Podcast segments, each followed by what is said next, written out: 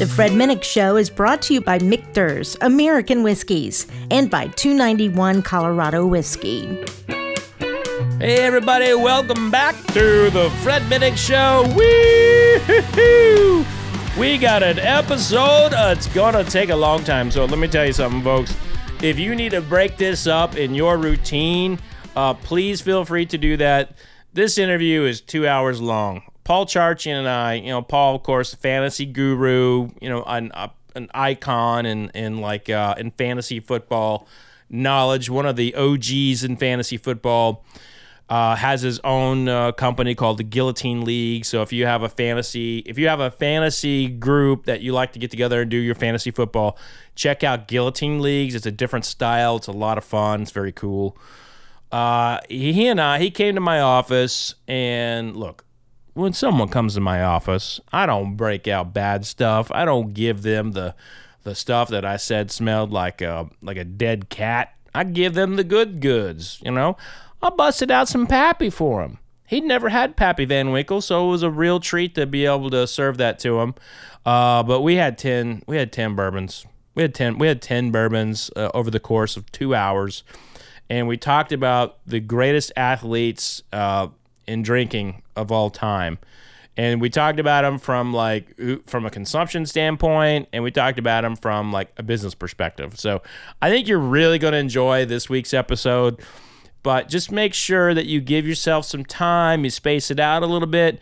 And of course, you can always go over to YouTube as well and watch it, uh, the video there. So you can go to YouTube uh, and watch it there.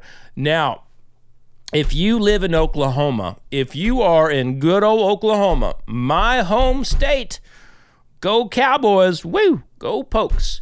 If you're in Oklahoma and you do not have tickets yet to my event on August 14th, you're breaking my heart. You're breaking my heart. I'm telling you right now, you're just breaking my heart. It's uh, this is my big uh, first uh, back on stage kind of moment, big appearance. Uh, we are going to just have a grand time. It's called Blind Bourbon, and what I do is I put blindfolds on people. I teach people how to taste, and we're gonna have some fun. And you're gonna you're gonna pick your favorite bourbon in a sanctioned American Spirits Council of Tasters taste off there's going to be four bourbons you're going to be tasting, and one of them, one of them is going to be Blanton's. So one of the most hyped up bourbons in the history of mankind is going to be in that taste off, and we're going to find out where people vote, how people voted in. It's going to be interesting. So if you haven't gotten tickets yet, go to Ticketmaster.com or FredMinnick.com and get information on that. Now, let's get to this week's episode with Charch, aka Paul Charchian. Now, because it is so long, we do have a special code in there snuck into the episode to make sure that people have listened all the way through.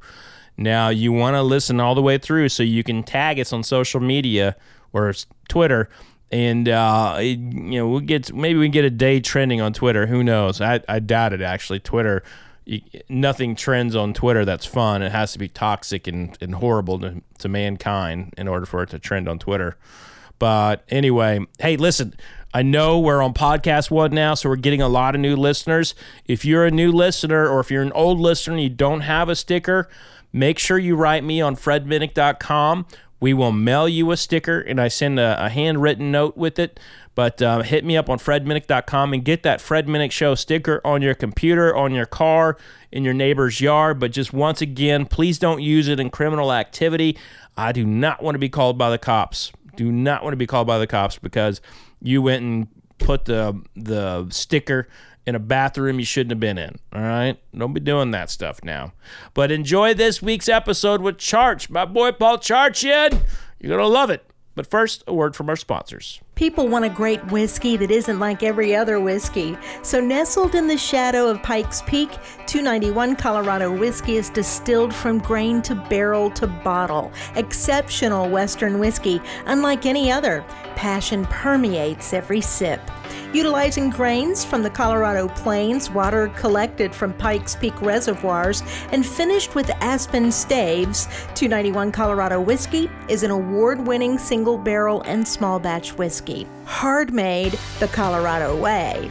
Our recipe, our stills, independent and always rugged, refined, and rebellious. 291 Colorado Whiskey is proud of its humble roots and excited as we expand to new frontiers. Get your taste of Colorado at 291coloradowhiskey.com. Online orders available or find a bottle near you. Ride it like you stole it, drink it like you own it, live fast, drink responsibly. Fred Minnick's Blind Bourbon is live on August 14th. Spend an interactive evening with the world renowned bourbon authority, Fred Minnick. Learn to taste like a pro and test your whiskey knowledge. Hey, Tulsa, I can't wait to get back to my home state to talk American whiskey history taste some bourbon, and celebrate the world's rarest spirits. I hope you'll join me. Fred Minnick's Blind Bourbon Whiskey event, 6 p.m. Saturday, August 14th at Cox Business Convention Center. See you August 14th. Get your tickets at Ticketmaster.com. At Michter's Distillery, our passion is making the finest bourbon, rye, and American whiskey possible. When you only produce very small batch and single barrel whiskey as we do, each and every barrel has to be perfect. No detail is too small for our production team. From careful attention to the 18 month or more air dried wood used in the construction of our barrels, to entering our distillate into the barrel at the costlier lower barrel entry proof of 103 so that it's smoother, to heat cycling our barrel houses, to our signature filtration protocol, we spare no expense in pursuing our goal of making the greatest American whiskey and no Michter's gets bottled until our master distiller Dan McKee and our master of maturation Andrea Wilson say it's just right. Michter's Fort Nelson Distillery in downtown Louisville, Kentucky is open for tours and tastings. Book your visit on our website and stop by the bar at Fort Nelson for a world class cocktail. For more information, follow us on social media at Michter's Whiskey, go to Michter's.com, or visit your favorite bartender. Michter's Distillery. It's all about the whiskey.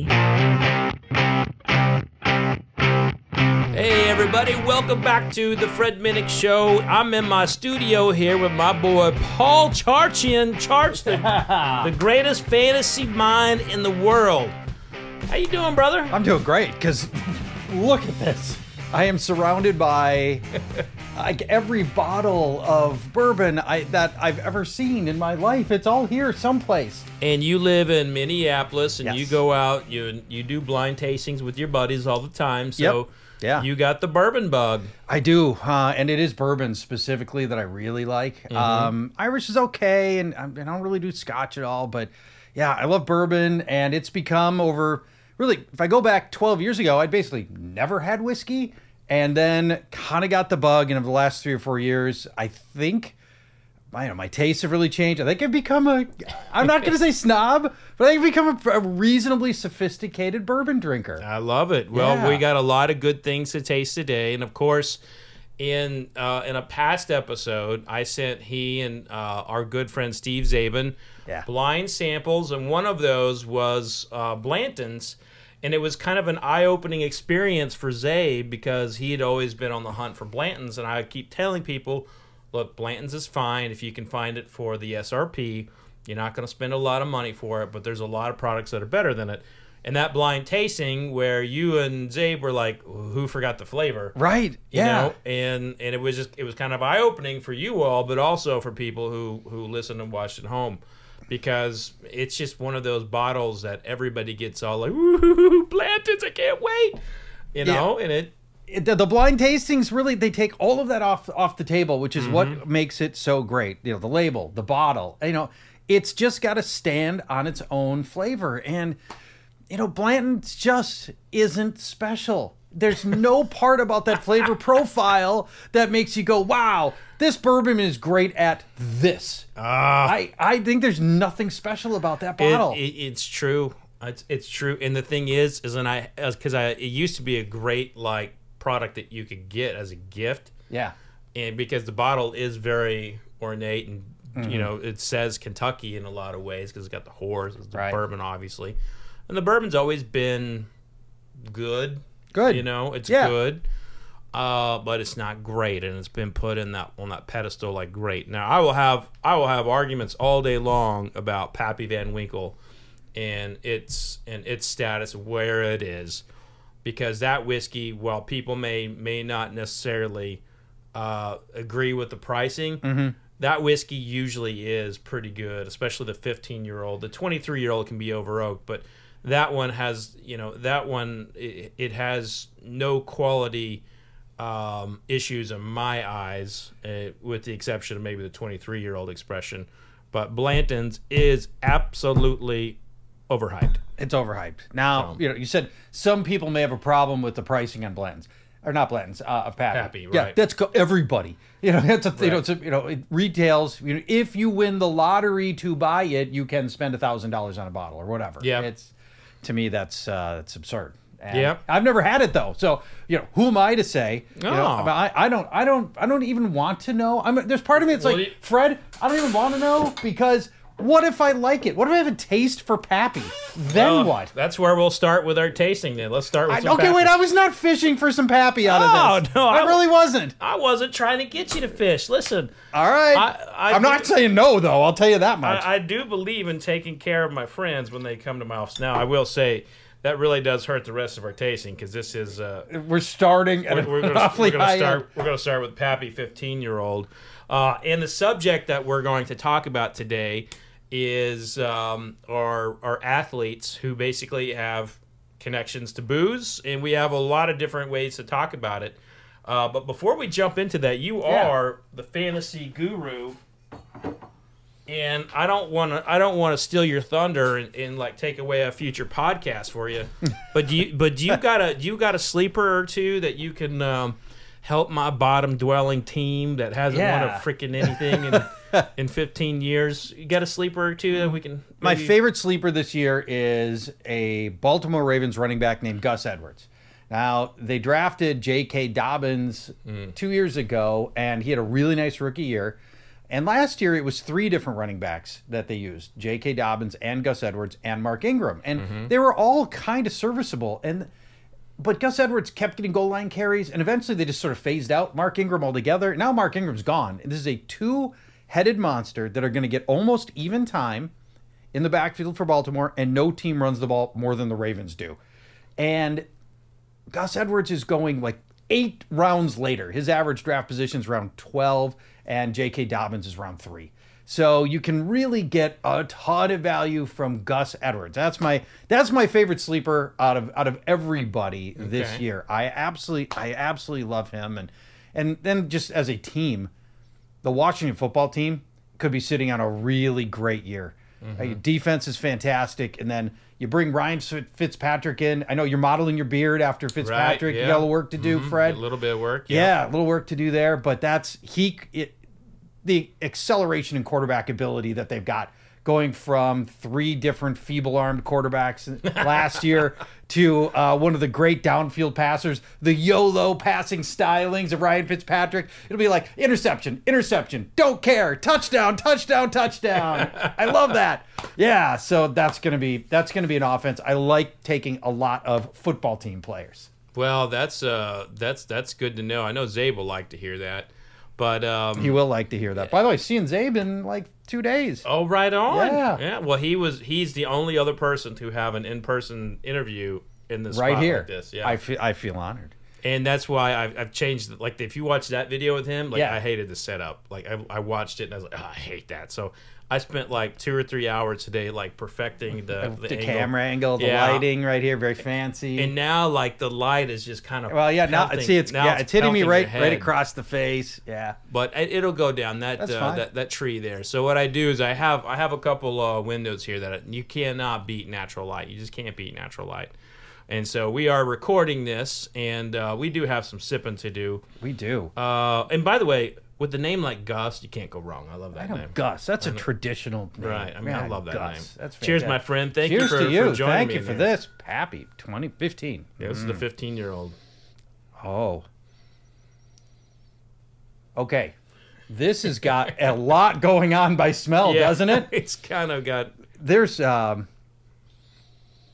it's got uh i can tell it's going to be at least a little proofy it's got some s- it's got some distinct spice in there fred and almost a uh, tartness for me. We'll see.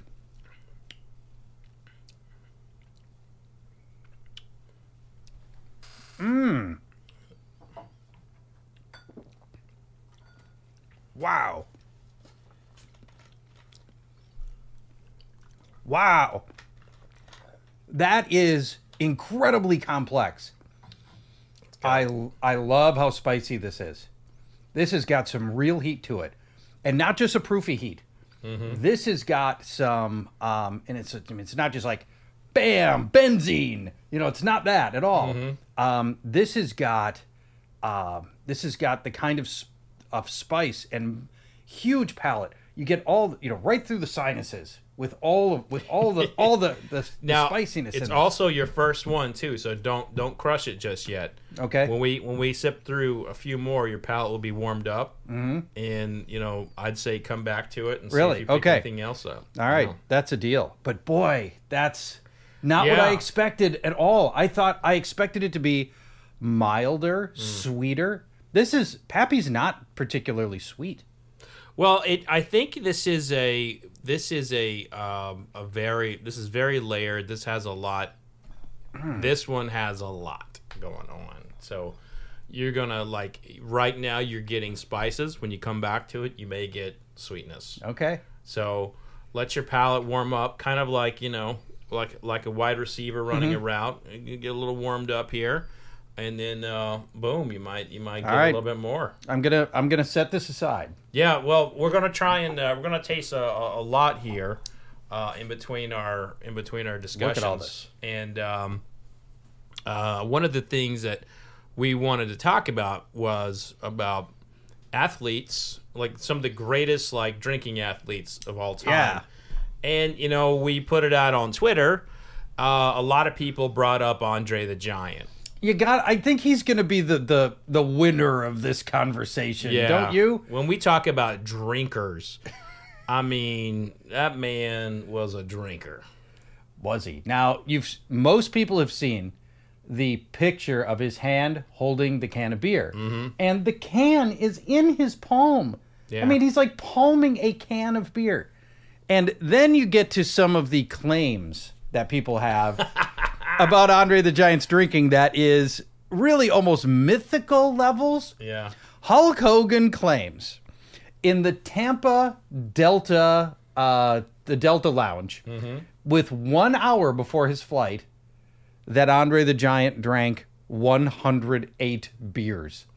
I mean I that's just- a very specific number. Too. That, that is a very specific number. Yeah. Now, can you can a human being physically drink 108 12 ounce cans in one hour? I mean, it's a lot. He was a big boy, so you know he's he's got a bigger liver, he's got a bigger belly. You know he's gonna be processing it quicker. Yeah. But you know, at the end of the day, um, that's that is a ton. That's a ton. I just don't know. I mean, if if I literally just like opened your mouth and just poured beers, 108 in them, and if you could somehow physically Hmm. drink it all, could you do that in one hour? I don't. I, don't know if it's possible. I, I know it's not possible for me, Andre the Giant. Uh, yes, I also find that that one to be a little bit more believable uh, than Wilt Chamberlain's claim. You know, That's right. you know, I, I find that to be. I find Andre the Giant's to be more believable. Uh, I do too. It's the the Wilt Chamberlain. Uh, if this is the it's the booze boast. Yeah. Uh, that is the Wilt Chamberlain equivalent here. Uh, also, he's rumored Andre the Giant rumored to have f- been flying to Tokyo, and he drank all the booze.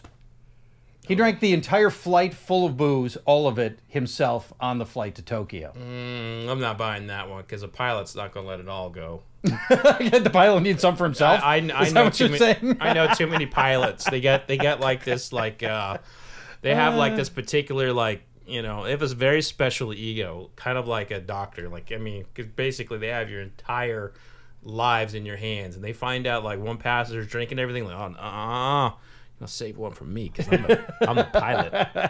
I don't see that. I mean, they may have thought he got it, but I guarantee the pilot, you know, called up um, the flight attendant. Was like, Right. "Hey, you, you see that wild turkey over there? That one's mine. right. You ain't giving it to that asshole." No kidding. now, if you've ever seen, have you ever seen pictures of Andre the Giant flying? no, I haven't actually come to think of it. So I mean, he he needed the whole row Sure. because he's just so big. He was seven foot four mm-hmm. 300, and the weight varied a little bit, but 350, 400 pounds. He was just so big, he needed a row to himself. And Yeah. usually it would be whatever the very first row was. But my luck, I would get, you know, whenever I get on the plane, I've got Andre the Giant next to me, and he doesn't have, he's got one, he's got one seat, and he's, you know, half, half of his body right. mass is, you know, hanging into my seat, and It, you know, it's not so much the mass that bothers me. It's like, wash your damn armpits. Why is it so hard to not stink? And you know, I have such a sensitive nose. I can smell someone farting in first class if I'm all the way back. And so, like, I al- I uh. always get you know someone, and they don't even have to be large. I mean, I get someone who just has not practiced hygiene in some Yeah. time, and that's Yeah. why, like in the modern climate. I kind of hope they keep masks on airplanes because it protects me. it's just a it's just a layer of protection from other people's stink. You know? uh, you know it's a bad sign when you can't get the arm, you know, you Oh, can't get the yeah. arm down. That's That's the horrible. that's the arm is your only barrier, and it's between you and the person next to you. That's the only physical barrier. Won't help you with the odor, but that's all you got, and that's the you know Well, that's the, the- one little like slice of decorum. the the arm you. can help you in one in one instance. Let's say they've got you know they're to your left and they've got the right armpit foul. Yeah, if you are able to secure the the arm brace before they are, Yeah. then you can perhaps get them to lock in their right arm and seal the stink in their armpit. So there there is a way there is a way to protect yourself from the stink. It- but it's very specific. That's very specific. And you know, the other thing is, you know, you, you put the arm down and it's got the the the width of it is about one inch. That's Yeah. it. You both got arms and elbows. And Mm-hmm. it turns into this game of like who camps out first. Right? Yeah. And and if you've got it first and then you like shuffle or move, oh, all right. I got Yeah. it. You know, and you got this unwritten back and forth that nobody talks about, but it's the game we're all playing. Because Mm-hmm. everybody wants a little armrest, and it's a little armrest. And the guy who's sitting by the window, because I'm a I'm a Nile guy. Yeah. The guy who's sitting by the window always has to go to the bathroom when I It's break always out that my one. laptop and I got my coffee. That's right. The worst absolute time. Hey, I'm so sorry, man. Would you mind? I've, Yeah, it's you know, I just- need to go to the bathroom. What are you gonna say? Like, you fucking piss your pants. No, I'm not getting up. Fuck you. I mean, it's what I want to say. But I mean, then I'm Deal like, with it. hold, then I'm holding my laptop and my coffee, Right. get turbulence, and it's like, you know, it's gonna, I'm out, I pour it, and it's And by the time you sit back down, get the laptop back up, get the coffee going, now he's back. now. Now he wants to come back in again, get back up, fold everything up, get it, you know, stand up, and now he goes back in. And then the guy is sitting in front of you. in a seat. St- Man, you see the seat Nazis. So let's talk about that for a minute. By the way, can we let maybe we Let's- should let's go for one other one. Yeah, and then let We're me gonna, tell we're you gonna about stress ourselves out here. I know. Uh, What do you I wanna do next? Um, I want to stay in the style, you know, the kind of style we're in. Let's go to Michter's ten year old. Oh, I, I think Michter's is a great Oh, brand. Michter's is they're wonderful. They are. Let me see. There we go. Thank you. By the way, if you run out of glasses, I got a case. Um, I saw. Very nice. Now, as a parting, these are Fred Minnick official. Uh, is it pronounced Glencairn? Yeah, Glen Glencairn. yeah. Cairn glasses. As a guest to the show. Yes, you I mean. I, since Yeah. you don't have, um, since you don't have the um, the home game version of the Fred Minnick show, uh, this can this be my parting guest? Yes, yeah. Yes, you, thank would you. probably end up with a few parting gifts. That would be. Ooh, I don't. uh, this is. Uh, and to include a bottle of uh, of Michter's or two, or Ooh, maybe really? a couple others. I'll, I'll, I'm gonna hook you up, man. I like that. It's not. It's that's, that's all a bonus. So, which Michter's are we drinking right now? This is a 10 year old. Uh, this is their latest uh, uh, single barrel of the 10 year. Mm. And the thing that this one's been getting a lot of publicity um, from from a Robb Report and like VinePair, like a lot of like tasters have really really liked this edition. I will look forward to hearing what you think.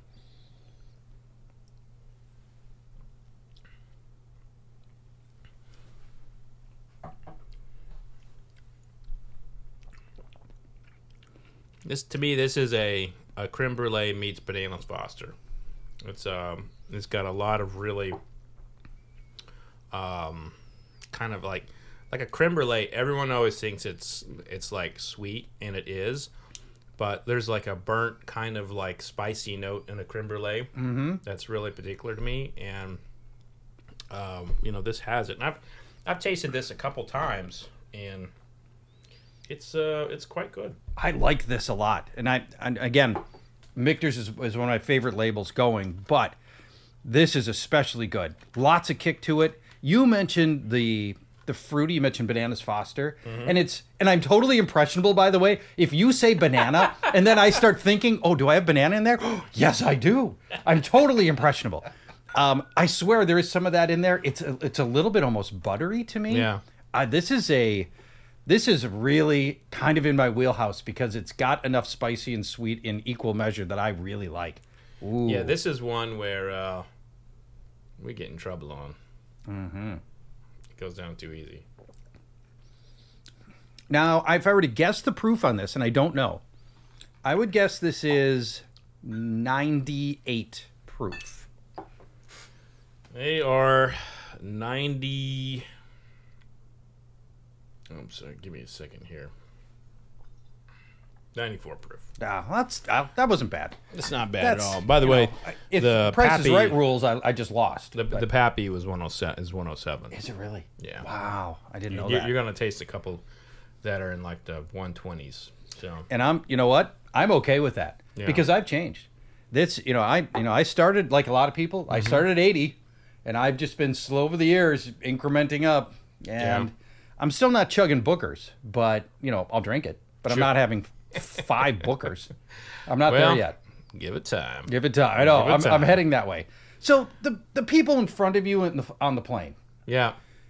if when you put your seat back, you know you are bothering the person behind you. Yeah. Accepting like an overnight flight where ever- everybody's back and sleeping, Sure. right? Sure. You know you're you know you're being an ass, and you're doing it anyway.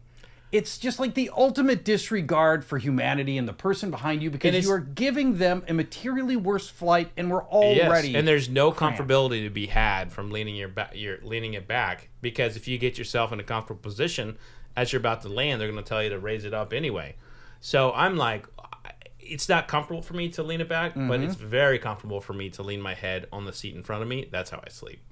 how I just I you like the head, tray. You like put- you open yeah. up the tray. No, I just I just tray? put my head in between the tray and the and the little cushion. how. That's how I That's sleep. you just sleep like this. Yeah, I mean you got to I've remember never seen that ever in my life. I've never seen. that's how do I sleep on a plane. You got to remember You I sleep was that way at home. uh, I mean I like walk up to a wall, just thunk. I mean I could. Could you really? I was in the army. Never forget never forget a soldier's ability throughout life to be able to sleep anywhere at any time. I literally slept on cattle uh, cattle trailers. And one time I was on a I was on a march. I fell asleep while I was on the march and woke What? up 15 miles later. Jeez. Still walking. Marching. What? Yeah, I was marching and I was still walking. I hadn't slept, and we, I woke up like 15 miles later. It was a it was a 25 mile march. Now, granted, Wow. I could have been in so much pain. I just kind of blacked that whole time out. That's your it's your walker's high. But like we would be like when I was in Iraq, I would be in a Stryker, and inside it's 140 degrees. Oh. Everyone's like panicking and all that. I'm like, oh, it's a good time to take a nap. I was like lean my head back and nap, and people were like, "What the hell's wrong with you?" We could, I mean, we could have literally been blown up. Like, yeah, well, I didn't have duty, so just napped. I didn't know you were in Iraq until now. This is all new to me. I had Yeah. no idea.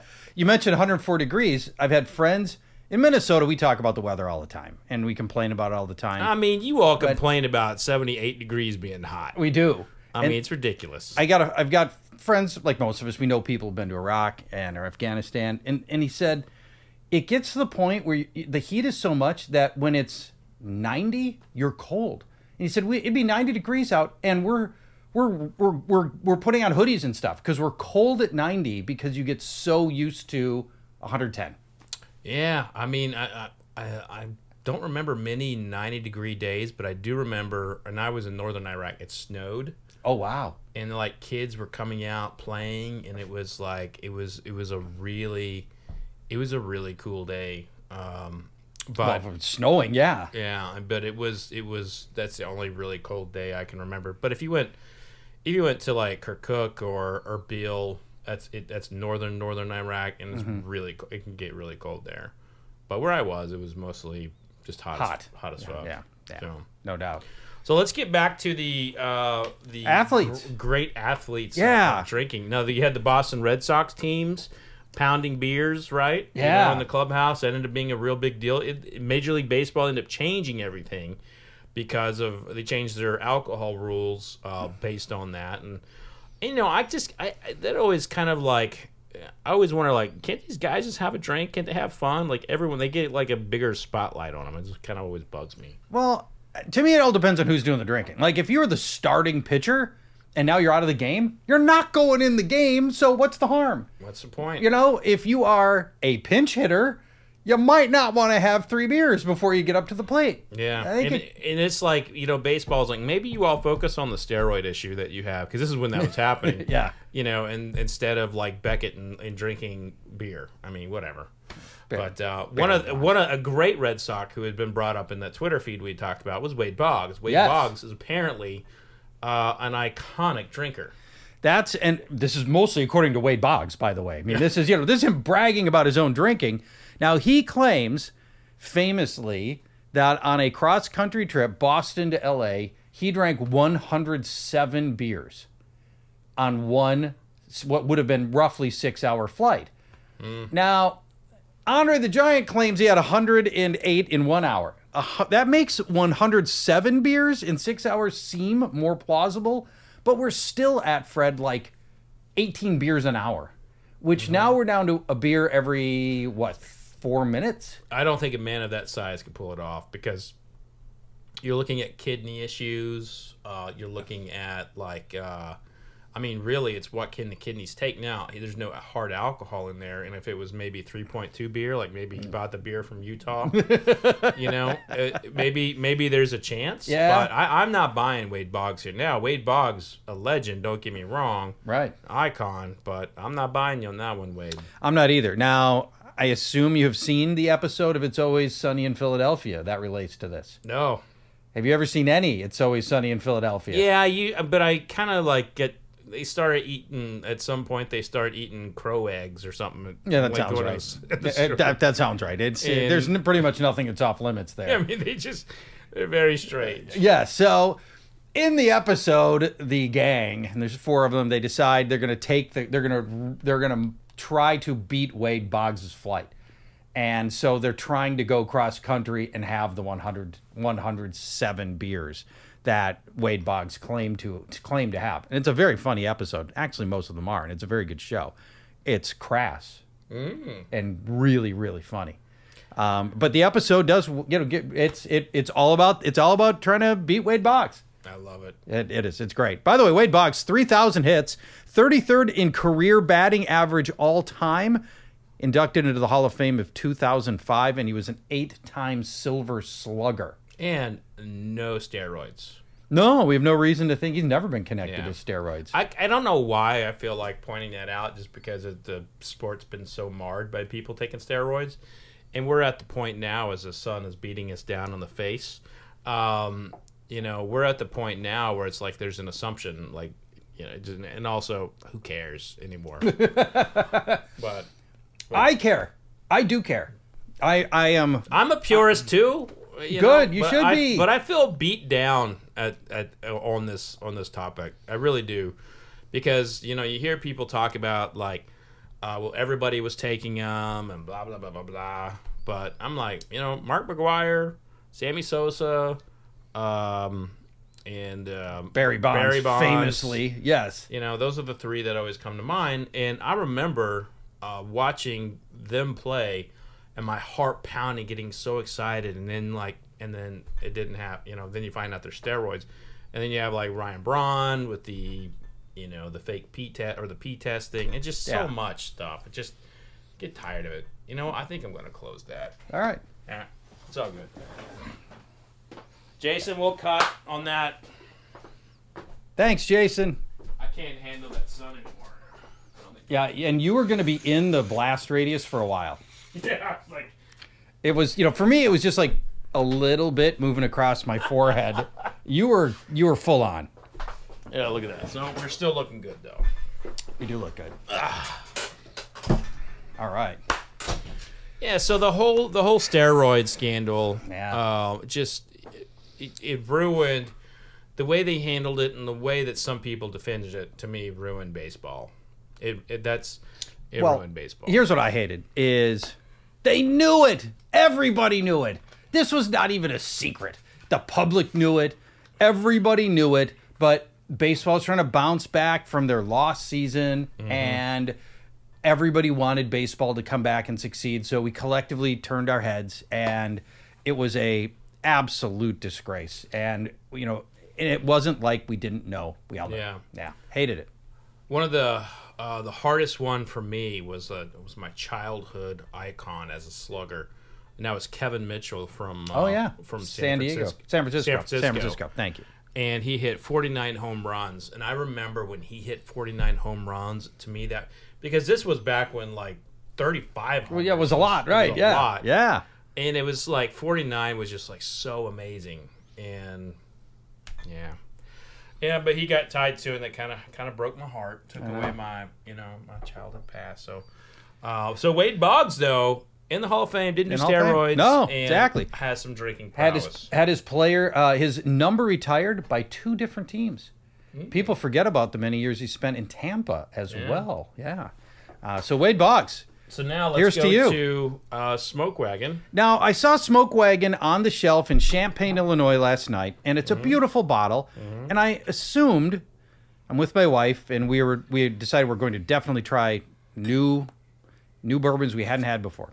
Um, but I was worried it was going to be literally like smoke infused, which I dislike a great deal. I don't generally like the flavored the, the flavored whiskeys, bourbons. Sure. A good Um, man for that, by the way. Why, thank you. And I don't just mean like Fireball, right? Which is obvious, you know. And I'm not having Honey Jack. You know Right. that goes without saying. Um, but there are a lot of people Screwball, whatever. Yeah, Then that's not doing peanut butter crap. Yeah, we're never we're not doing that. So, Smoke Wagon is distilled in Indiana, and a guy in Las Vegas uh, blends it. And, Okay. And like uh, uh, Nevada and Las Vegas have very unique uh, uh, permits that doesn't really allow him to do much distilling. And so he is a blender. So what he does is he gets the barrels from uh, from Indiana and and blends them there. And he also does contract distillation. Uh, and and so he has a distillery in Indiana that will make whiskey to his specs. And so Oh. so this is the uh, the small batch uh, product, and it's one of those that the guy is a big character, um, and he is a I would say like a rising star. In, Wow. uh, in the in the in the bourbon scene. But he lives in Las Vegas. Yeah, lives in Okay, Vegas. yeah. and just does work in Indiana. That's a pretty good life, Yeah. by the way. I'd like to ret- I'd like to I'd like to live in Las Vegas and just have my work be somewhere else. a lot of cocaine there. That's not why. I, and I bet you can find cocaine anywhere if you really want I to. know, maybe maybe like- even Louisville. Is by the way, can we get to the bottom of Louisville? Louisville? Louisville. Louisville. Louisville. Louisville. Louisville. Yeah, so it's like So I guess- Louisville. Louisville. Louisville. Yeah. Man, it sounds like I've already had 25 drinks, so I'm going Louisville. Man, I'm, I'm really marbled mouth at that point, right? That's probably why it came up that way, is because we drink so much in the Louisville. city. Which our So- bars don't close till four. What? Seriously? That's awesome. Man, that's fantastic. The um you know, as Minnesota guy, I want to go, "Oh, it's Louisville." You know, Yeah. and then, you know, you instantly out yourself as being just, you know, you you couldn't obviously not only am I not from Louisville, but I'm not from anything even close to there. You know, Well, you know, phonetically, maybe we got it all wrong, but you know, Kentucky doesn't pronounce anything uh, accurately or spell it accurately. Um, like Frankfurt is spelled differently here than it is in Germany. Oh. Uh, Ver, Versailles is spelled the same as Versailles in France. But you say it- It's, we say Versailles. Versailles. Yeah. Okay. And- which is the home of Woodford Reserve, by the way. Okay. And so there's all kinds of of little things, like little nuance with the language here. And, and you know what? I mean, Kentuckians we are, and I'm I'm from Oklahoma, but I've been adopted by the state or the Commonwealth. Uh, how how much time has to go by before your adoption goes through? You either have to marry a Kentuckian, Okay. or you have to become a Kentucky colonel. and, and, I, and I got I achieved both. so, Really? Yeah. So Okay. That's the uh, that's the. You were you were a colonel. I'm a Kentucky colonel. How do you become a Kentucky colonel? Uh, somebody has to nominate you, and the governor has to approve you. Really? Yeah. Is that how E. H. Taylor became a colonel, or was he Uh, like a yeah, military so- colonel? So he's part of the Kentucky Colonels, yeah. So Really? like same as like um, like Colonel Sanders, uh, KFC, Yeah. all that sort of thing, yeah. Like Kentucky Colonels. I mean, this the uh, the what was the league that was competing against? It was the ABA that's competing against Yeah. the NBA. Yep. The Louisville Colonels was the the Ah. Kentucky Colonels. That that was our team here. I had no idea. I I always assumed that e, Colonel E. H. Taylor and the Kentucky Fried Chicken Colonel, Colonel Sanders, were legitimate Army colonels. Yeah, they were Colonels, Kentucky Colonels. They were just anointed colonelship. yeah. had It's, no uh, idea. That's the way. Yeah. How- So who nominates you? Uh, somebody within the the organization. Really? Mm-hmm. right. So And you have to be like in the modern sense, you have to be a philanthrop philanthropic person. So you can do you consider yourself to be a philanthropic person? Oh, person? man, you, I'm- you, you just gave me some pappy, so I'd have to, I would go to the, I would go to war for you here. you know, so yes. I I pride myself on uh, on that. I love I love raising money for charity. All right. Absolutely. Yeah. Fantastic. So this smoke smoke wagon? Smoke wagon. The smoke wagons you've you have dialed into my taste profile. This is really good as well, and also really spicy. And you know, there's a touch of cornbread in this. I don't know if you like cornbread, but Mm-hmm. it's uh, like the sweet kind, like the Jiffy cornbread. This is um This is in addition to being spicy. You mentioned cornbread, and again, you're, you're planting tastes in my head a little bit. I get a little vanilla in this, Okay. Um, and I guess you know I can I can be wrong, but I don't you know I'm I'm entitled to my own flavor profile on this. You just killed the whole glass too. I did. Is You that really- okay? No, that's fine. Oh, I mean, we'll have but to it's re-pour. really it's really good. we'll have to re-pour for your taste off. But Yeah, uh, oh, you might have. I didn't even think about that. I mean, but I didn't. that's- I didn't. Well, I didn't. And actually, I didn't even know we were having the taste off. So I, I killed off my previous one too, the well, but that's okay. We got plenty. Oh, man. and, and I asked you to save some uh, some, pappy, and which you- I did. and you did. So at least you're following okay, instructions. All right. Little So- palate cleansing. Talk to me about palate cleansing before we get to our next athlete here. Yeah. Um, so palate cleansing is a is a to each his own kind of person, and I am a I am of the style that uh, soda water is a great cleanser. You know, gets in there, bubbles up your palate. Uh, if I want to be very extravagant about it, you know, I would throw on some like fatty cheese, like a Munster cheese, and have it like uh, kind of fatten up, and then like uh, swish, and then have an almond, which would be bitter Yeah. and then swish again, and then like a, a basic uh, water cracker, uh, where if you can't taste the water cracker or feel it on your tongue, then your palate's shot. Okay. So like that's uh, that's kind of like my basic uh, technique. But everybody everybody's different, and in, in some people, it's more important to reset their their nose, and so they'll smell like a coffee bean. Okay. Uh, uh, some people actually going back to armpits uh, will, will smell their armpit. you What? know? So Yeah. okay, wait. I'm, I'm imagining a scenario. You were or at their the. or their elbow. You know, they'll smell their elbow, their armpit. You know, it's a thing. no, I don't know. You're Fred. You're at the World Whiskey Championships, or you know whatever Right. this thing is, right? And hit my. there you go. Nice. It, it, it- which you won that for? No, it's actually it's actually my competition, uh, American Spirits Council of Tasters. Oh, okay. I, I have my own competition now. I've been um, nice. for years. I've been a judge on other people's competitions, like Right. World Whiskey Awards, uh, San Francisco World Spirits Competition, just to name a couple. Um, and I, you know, decided to do my own. Oh, cool. And uh, yeah, Um, yeah, if you need anybody. so when you're at one of these prestigious, whether it's yours or somebody else's, and the judge next to you sniffs take a big old sniff of the armpit, that's normal and accepted. And is there any other Uh, walk of yeah. life in which you can get away with that? No, I, no, so that's not happening. You I would hope they're, not. They're not doing it there, but like if you if it's all about resetting your nose and resetting, Mm-hmm. you know, so you smell something that you're familiar with, and and it's like, and it will, whatever it is, and I do know someone who smells their armpit Really? and I and I had a woman who was on my uh, for my film that I did for my competition. She talked about smelling her elbow, you know, the inside of her, Her elbow pit. Yeah, her elbow pit, and it, it is a it is a common thing. You have to find something. I don't need to reset my nose. Like my nose is like it's just always there. It's more my palate that I would have to like reset or make sure it's okay. Okay. But everybody's different. It's kind of like you know, I mean, I really do equate uh, tasting.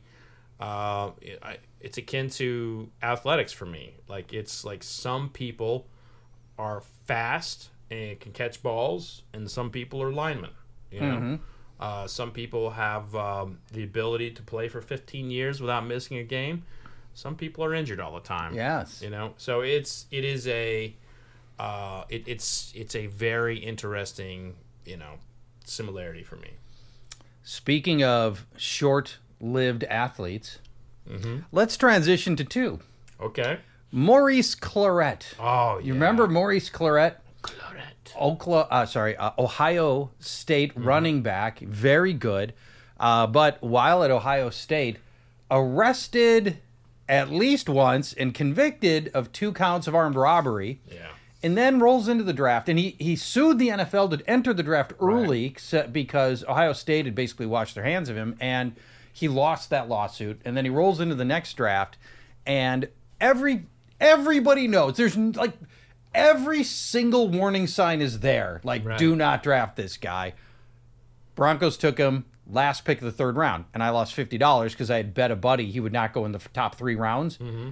He made it to the last pick of the third round, and I had to pay my buddy Henry Lake fifty bucks. Mm. And Clarett shows up at training camp. He's overweight, and he's got this water bottle he's taking everywhere with him. And the coach is like, "What's going on with the water bottle?" And eventually, some trainer gets the picks up the water bottle.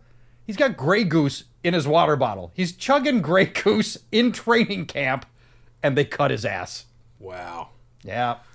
Well, Maurice it's another reason another reason why vodka sucks, folks. As if you needed another reason why vodka sucks. you know, he was so amazing too uh, that freshman year at Ohio State. I and that's a sad. It's a very very sad story. Um, and and it's it, it's one of those where when people you know it, with what I do when when people have a problem with alcohol, like there's an actual component of like they're drinking to cope or something like that. Mm-hmm. That's dangerous and scary, and I hope anyone gets help. And I and I and I don't know. I know that story, but I've never followed up to find out what happened to Well, him. Well, I can tell you a little bit. What happened It has a, a relatively happy ending. Um, he's been sober for a long time.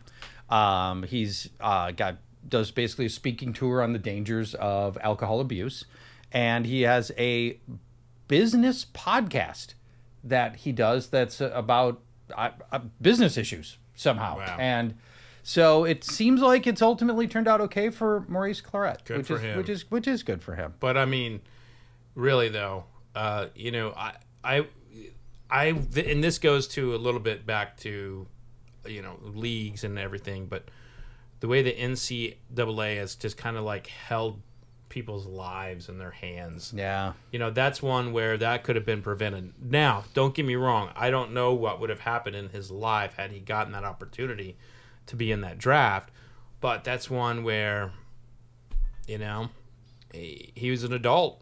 He could have went and died for his country. And, Yeah. But he couldn't. He couldn't take advantage of his skill sets. Well, or his name, image, image, and likeness, which now he could as a as a high profile college player, a star running back for Ohio State. He would have made a lot of money on his name, image, and likeness. And then maybe he's not doing armed robbery to get a cell phone and a hundred bucks, uh, you know, out of some couple. So yeah, NCAA. Ugh. Yeah, yeah. I, Uh, I'm not as I'm not a fan of those new rules, but at the same time, I understand, and they're just it's so broken. And now that Texas and Oklahoma are gonna basically the beginning, the it's it's the beginning of the end. Yeah, it's, It's the gonna, beginning it's gonna be it. the have the haves and have have nots. Uh, name, image, and likeness. well heeled boosters are gonna throw massive amounts of money Yeah. at kids that they want to attract to their programs. What, that- that's going to uh, happen. What car dealership do you want to play for, son? Exactly. exactly. And what car do you want to drive? Yeah. that's that is coming for sure. Oh boy. For or sure. if it was in Kentucky, you got a bourbon you like, son? Well, I'm not 21, sir. oh, now that don't matter. Speaking of, uh, I, I, and I, by the way, I just I want to believe mythically that Kentucky has really relaxed rules on a lot of things that have to do with alcohol. I just wanted to be sort of turn back the clock, not in a dangerous way, but in a romanticized way. well, um, you know, there's there's a absolutely it has on, on a lot of things, but you got to remember that we are we are still um, after after prohibition, the states got the opportunity to make the decisions on their alcohol laws, and that would be passed down to the counties, and that'd be passed down to the townships. So that's why you know in the state of Washington there is a state tax of an ungodly amount um, on on whatever alcohol you buy. I mean, Yeah. it's like thirty five percent Yeah. in and here you know if you are a creator of alcohol your product can be taxed uh, you know like I forget the amount but you you end up paying like 60% in taxes What? before it get you know when you buy it when you pull it off the shelf it's like 60% of taxes is is basically the bottle Jeez. and um, you know so that that part of things it is it has uh, not progressed a lot but things like allowing a distiller to sell to an individual at a distillery there's a lot of uh, lobbying and fighting for for that law uh, getting people to ship Yeah. uh, we're in a major we're in a major fight right now in this country to allow alcohol to be shipped you know we can ship um, so many things right. Yes. but not alcohol. Yeah. And and and everyone always says, well, what if a uh, what if a fourteen year old right with mom's credit card. Right. Exactly. Well, you know what? Uh, during the pandemic, kids were caught, you know, dressing up as grandmas and going to the liquor stores. you know, so it's just, you know, Yeah. FedEx. To me, FedEx is probably more capable of uh, ID checking a kid than uh, than a, than a lot of bars are. Yeah. So. But we still have a lot of dry counties. You know, we still have a lot of weird blue laws, but you know, for the most part, it has advanced here. Good. Speaking of advancing, let's let's advance to our our, our next drink if you don't yes, mind. and I will add to the problem uh, drinkers one of uh, from my alma mater, Oklahoma State, uh, and who had a. Uh, you know, I don't know where to take you now. I, I you know I think I'm, we're gonna we're gonna go down a grain highway here, so okay. get your bread mind on.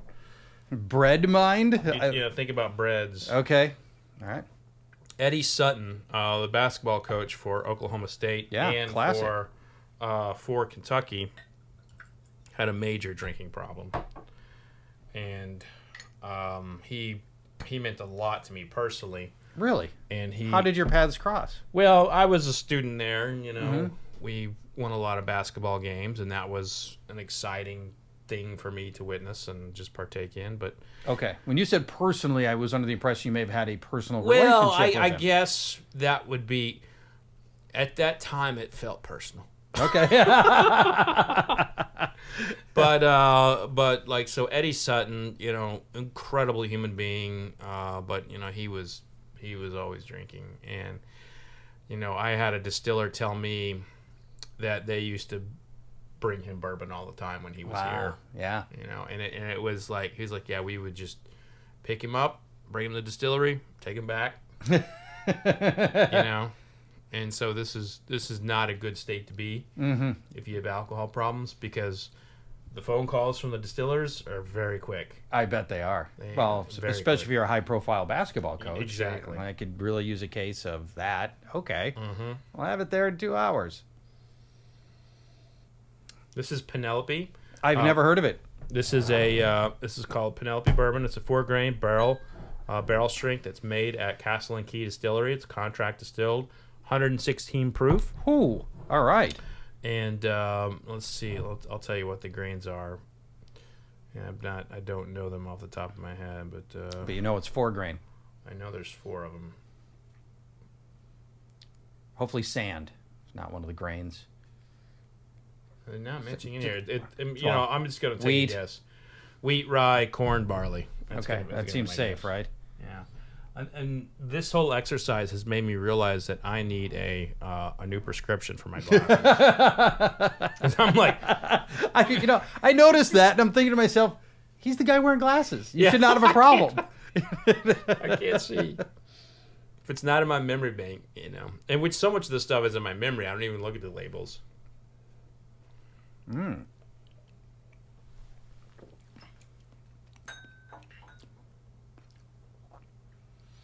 Wow.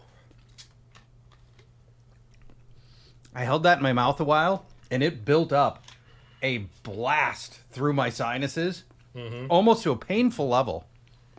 Um, that was that was harsh for me. This one was tricky. It's uh, it's packing some heat. It it's, is. Um, it's young, and Whew. you're coming off. You're also coming off some stellar bourbons. I am coming off some stellar bourbons. Let's this go one, to this one, Penelope. This was trickier for me. Let's go to um, let's go to this one. This is uh, this is Parker's Heritage from Heaven Hill. okay. It is a it's 96 proof. This was from 2013. Are you out of My glasses? my final glass right here. right, I got more. Heaven's Hill, you say? Yeah, Heaven Hill, Heaven Hill. and it's a um, this is 2013. This Mm-hmm. was on my list of uh, uh, best bourbons of the century so far, and um, money from this bottle and this um, it goes to raise money for the ALS Foundation. Oh, fantastic. because uh, Parker Beam died of uh, of ALS, and he was one of my he was one of my mentors. Wow. So just a just a great human being and Yeah. um, I hell of lost a distiller. I lost a friend to uh, uh, ALS. Uh, my wife and I did, and what a brutal Yeah. process. Just not to bring down the tenor of this uh, amazingly fun podcast, Sure, but, but, what a yeah. worthwhile cause. We could Yeah. certainly say that. Absolutely. Um, and it is uh, it's not something that you, you wish on anybody. All right. This one doesn't have doesn't smell nearly as spicy and proofy as the others. oh boy. That was a good old boy, right? Not the same as a good old boy. Although I'm in Kentucky, we could. Do people throw around good old boy here in Kentucky? Is that a thing? Oh yeah. It is. Yeah, it's still and bourbon's still largely a good old boy.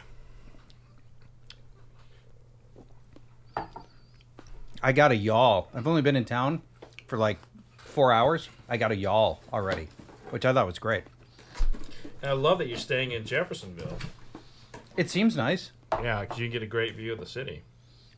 Um, okay, so let me do the best. Let me do my best to describe this one, um, which after the others feels very tame from a just you know a spice kick proof standpoint, but it's a very sophisticated um, flavor sensation that's happening through this. It's not sweet really to me at all.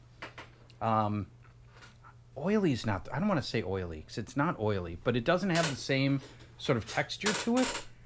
You know what I'm talking about? How, Like some some will be some will have a different. Some bourbons will have different textures. I'm gonna leave just a little bit behind. Um, I get. I don't get fruity. I don't get sweet.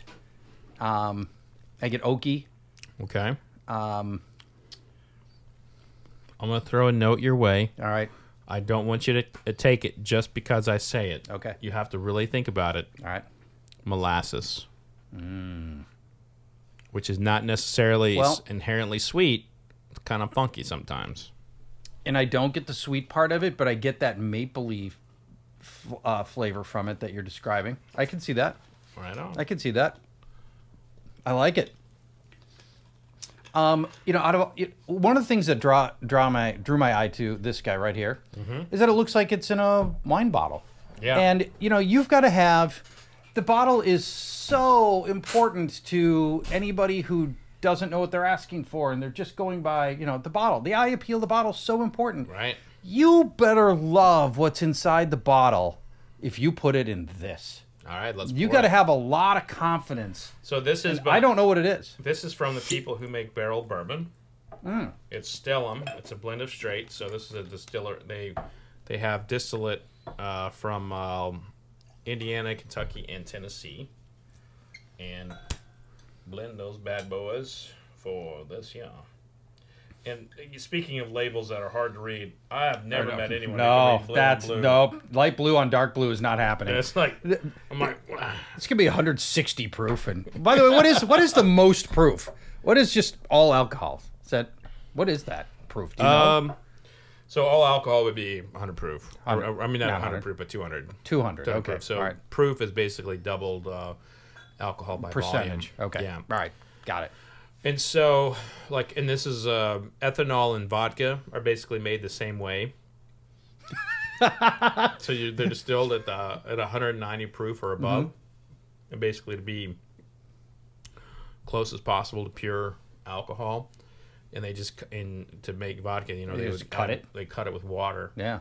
or in the fact in the case of Tito's, uh, ship it down to Texas and distill it there, and then cut it with water. There you go. I love your disdain for vodka. That's fantastic. I, I think that's great. Uh, let's talk about Max McGee for a minute. All right, Are you familiar with this story? I don't know Max McGee's story. Max McGee was a uh, a relatively famous Packer during their early Super Bowl run and their pre Super Bowl dominating phases with Vince Lombardi. And the story goes like this It's the night before Super Bowl one. Now, in fairness, the Super Bowl is not yet the Super Bowl. I also feel like this should have like it's a night before Christmas. and all through Green Bay. Um, Not a jockstrap story. McGee, Max McGee is a third or fourth string wide receiver who caught four passes on the season to set this up. And it's the night before the Super Bowl, and he breaks curfew, sneaks out of the team hotel, and Vince Lombardi's the coach. That takes stones by itself. right. And he finds two stewardesses, as they were then called, mm-hmm. and decides to spend the night getting hammered with the stewardesses. 6:30 the next morning, he's staggering into the hotel. Bart Starr is coming out of the hotel because he was an early riser who wanted to get a jump on his day, and he sees Max McGee come in hammered. Game starts. Now it's now it's it's, it's game day. a few hours later, they're off to the stadium and they're playing the game. Four plays in, the starting wide receiver, Boyd Dowler, gets knocked out of the game. And now Max has to play. He's still drunk. Max goes on, who caught four passes all year. He caught six passes, 138 yards, and two touchdowns. Still drunk from the night before. And you know who knows what happened with the uh, And the stewardess. stewardesses, that's right. Cheers to Mr. McGee. Max McGee. All Wow. right. That's iconic legend stuff right there.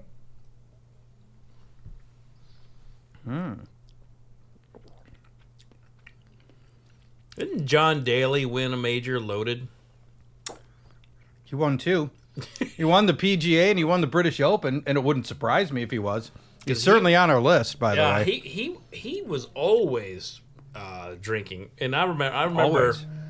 the one thing I remember about him, when in terms of his like um, alcohol use, was he was on the Dan Patrick show, and he, he kind of came up, and then he started talking about his wives, and he ta- and he's, he made the comment Four of them. yeah, and he made the comment. He's like, he's like, if my wives aren't, you know, having sex with me, I'm going to tell them I'm going to get it somewhere else. and I remember thinking, I was just like, God, what a horrible thing to say to your wife. Yeah. I'm, I, I don't, I love being married. I love my wife. I just, I can't imagine that. Just what a, that, that always bugged me. Well, and you know, what do you expect back then? So if you say that to your wife, what what what kind of expectation Yeah, can you I- have coming back? That yeah. she's gonna sit at home while you're on a four, you know, four. You're doing four straight away Mm-hmm. events, and she's just gonna sit at home. I think, I, you know, I'm like, I'm glad they divorced your ass. You know. Yeah. I mean, it's He's shoot. not a sympathetic character, really. No, he is not. Now, when John Daly came on the scene of the PGA, he was a straight up phenom, and he ended up winning Rookie of the Year the, Right. the, for his first year on the tour with the the crazy, crazy, crushing drives that he would have that the tour had basically never seen before. And then he parlayed that into wins, especially earlier in his career. He had 17 tour wins. John Daly did.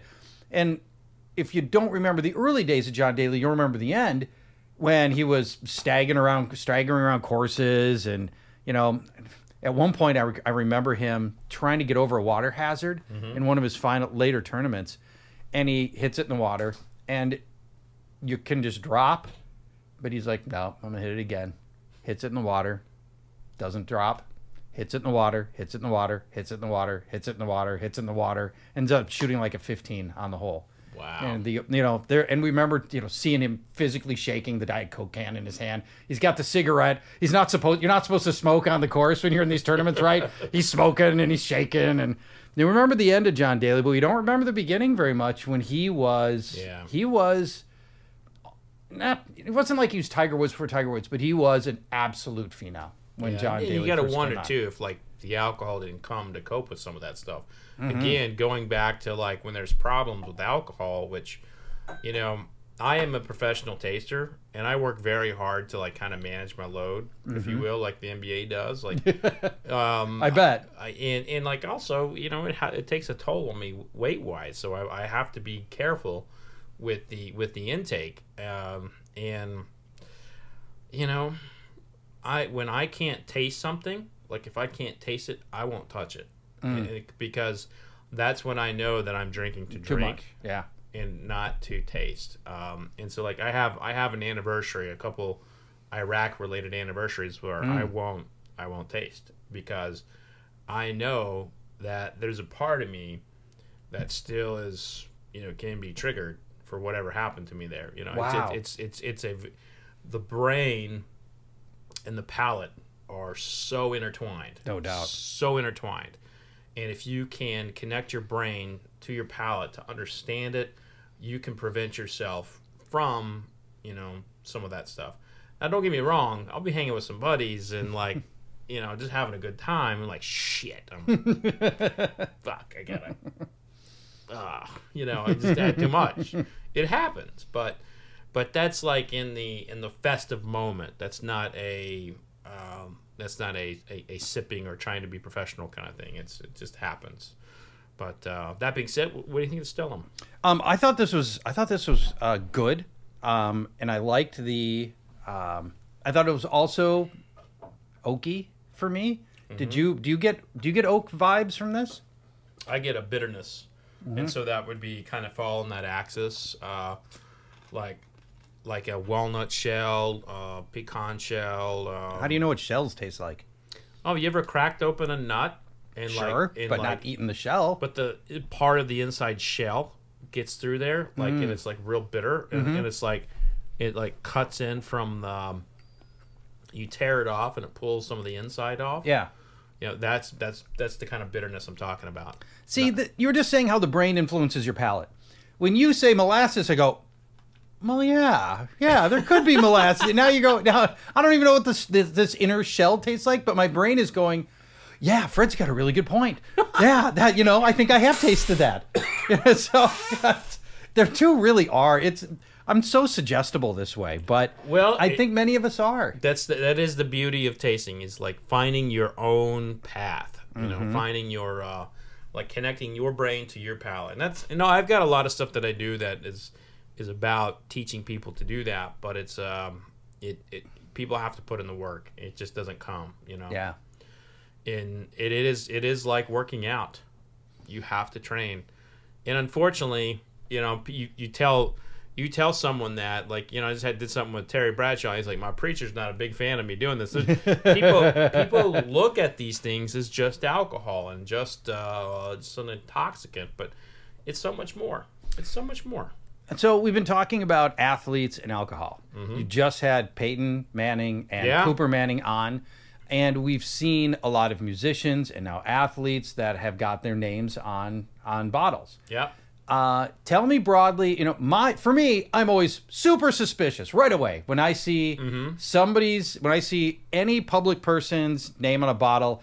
If it's uh, you know Bob Dylan's got his uh, his Right. heavens Heaven's, Ga- Door, heaven's which door. is not very good. I don't like it. yeah. Um, Wayne Gretzky's got one. Um, By the way, I I I um I got somebody from um, Bob Dylan was doing something, and they reached out to me to want to know if I would open um, open for him in terms of like talking about a cocktail and the whiskey, and and they they said we'd love to have you do it. And then they were like, "Oh yeah, what do you think of the whiskey?" yeah, right. You might want to ask that Yeah. too. I was like, "I was like, oh, it's horrible." Guess who did not get the gig? That's right. You're not going to get that. See, gig. and, and, and that's the thing is like I cannot lie. I cannot, I cannot put on a face. I've only, I have only put on a face and told someone one time that I thought their whiskey was good, and that was just because I knew they could not handle it. wow. Okay. And it, but I've only done that. I've, I, I am. You ask me, I'm going to tell you. I'll always give my honest opinion. And the minute I can't do that, I'm out. you Right. know? And so, Well, you know, you do that very often, and your integrity starts, you know, taking hits, and the public knows. Yeah, that's Yeah. true. And like you know, I I did a blind tasting with uh, uh, Terry Bradshaw's bourbon in a in a particular price category, and it took second out of a field of I think eight, and Pretty good, by the way. very good. And and he was like, uh, um, you know, he I did an event with him. He's like, man, you made my bourbon. You got. He's like, he's like, like nobody. And I bought the bottle. They didn't send it to me. All right. nothing. Yeah. And it was just like.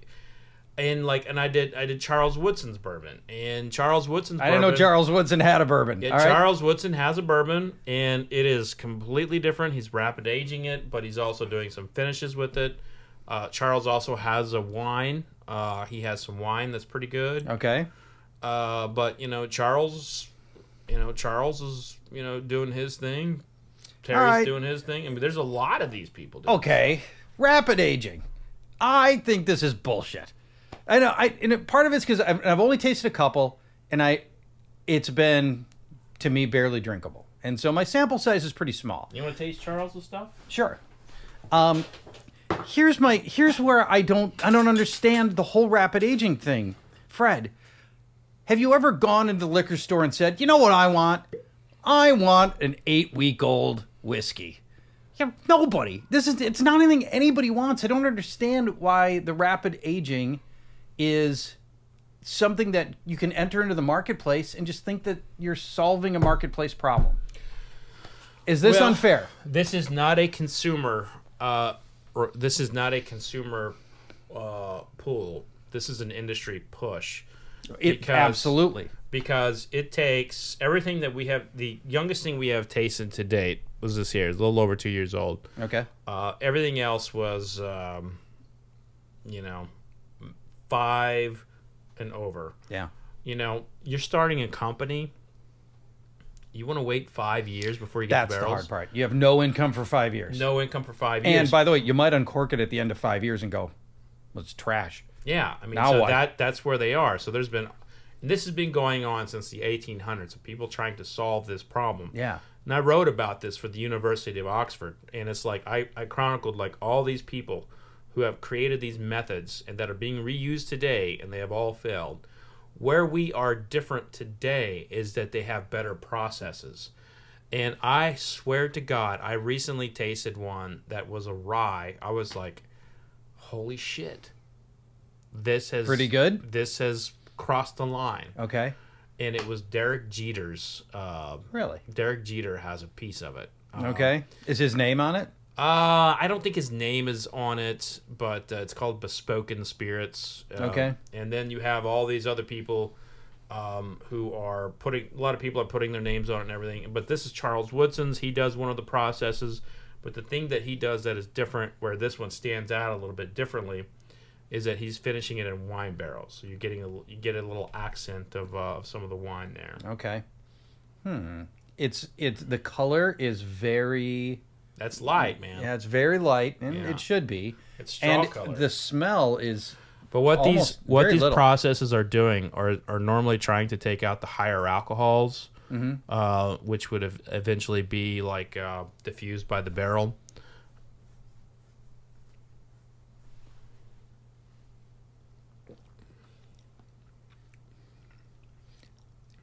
It's not bad. There's not much. There isn't a lot of flavor here. It doesn't have the harshness I usually associate Yeah, with young whiskey. Um, yeah. So that's I mean that's So Charles. got that. That's Charles Woodson's man. I mean, so that's It's- like that's like him. it's uh, not bad. Yeah, I mean he's got. You know the thing about Charles is he's a hustler. He's out there pushing it. You know, and That, that's which is a big deal. It, it's it's everything. But like difference. if you are if you are a if you are a bar in Las Vegas and you want to do a cocktail, you're you're putting this up against Jim Beam, uh, Basic Evan Williams, you know those. And if Charles is going to come in Yeah, well, to do a yeah. dinner for you, Well, that changes things. you know that changes everything, and that's Yeah. what he's doing, and that's like why he's got like uh, a little bit of an edge. Uh, is because when you see when you see the the people who are behind the brands go out and push them, Yeah. you you see a you see a difference, you know. And and Charles is an absolute hustler, uh, good guy too. Is he great? I've been, you know, having watched and, and listened to many of your podcasts, I've been I've been really impressed with the athletes you've had on and how articulate they are, how smart they are. In many cases, how well they even know this business. Yeah, Ndamukong Suh, yeah, super sharp guy, yeah. really sharp. Cooper Manning seems like a lot more, even more fun than Peyton Manning. I mean, Well, if I had I- to hang out with one of them, I think I'd rather hang out with Cooper. Yeah, Cooper. Yeah, Cooper. I mean, somebody may end up in jail if you have a night with Cooper. That was my takeaway. Uh, let's just say there were some edits that were made Good. by my choice. Uh, but uh, yeah, and there's there are a lot of athletes getting in the game. Ed Belfour. Oh, no uh, kidding. The uh, The goalie, yeah. Mm-hmm. Hall of Fame goalie has a brand out, and unfortunately, not too long after he um, he he he came out with this, he got Yeah. like arrested for like a public intox, Ooh. and like Yeah, that's the tricky side of this, right? I mean, you got to be responsible. We've got a um, got somebody whose name I won't use in Minnesota, who is a, a great guy, um, who launched a vodka line, and then it went through a very very public bout with alcoholism and recovery, and he's in the middle of that, and he's still trying to push his vodka. But it's hard when Yeah. you know you're you're recovering very public recovering alcoholic, and it's you know it's a It's hard So to two- sell. It's hard to sell alcohol, uh, but which, by the way, Ed has not uh, got on the wagon. That uh, he's as far as I know. Okay. By the way, beautiful.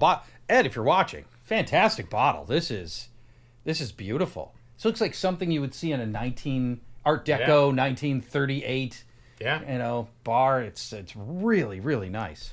So you asked for George T. Stagg uh, when we came in, Well, and why not, right? and I had one itty bitty sample left here. Uh, this is the 2020 uh, George T. Stagg. And so let's go ahead and kill this. All right, deal. This is what friendship's Thank all you. about. Well, yeah, exactly. I mean, I, I must rate pretty high, and I got a got a deeper pour than you did. Well, uh, don't tell Zabe, you know, because you know I didn't give him anything nearly this good. he didn't get pappy, I don't think. No, I'm he didn't get pappy. But he also brought like 15 people, so Oh, did he really? yeah, and they were like Wait, rating wait an everything. entourage? What do you Yeah, mean? he, he had like he had he like brought his mobile strike studio in. okay. And they had all these people. We got pizza, Uh. and then like, you know, I hear all these bottles getting clambered. You know what? I did bust out some good stuff for them, just not on camera.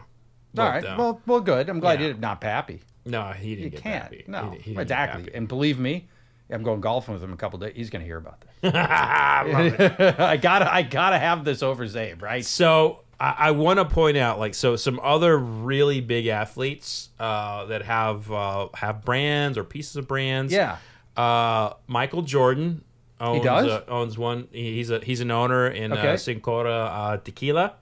So that just came out. Uh, it's a it's a bottle. The bottle is shaped like in the like after an agave leaf. Okay. Really beautiful bottle. So the the greatest, of course. Hmm. Yeah. Uh, Conor McGregor. Uh, Oh yeah. Absolutely. Proper Proper 12 just sold for 600 million dollars back to Proximo. Oh my God! So like, I Didn't mean, these? Didn't that thing start like two years ago? Yeah, Did they go zero to six hundred million that fast? Yes. Wow. It- it- his his his like what he did for that brand was like amazing.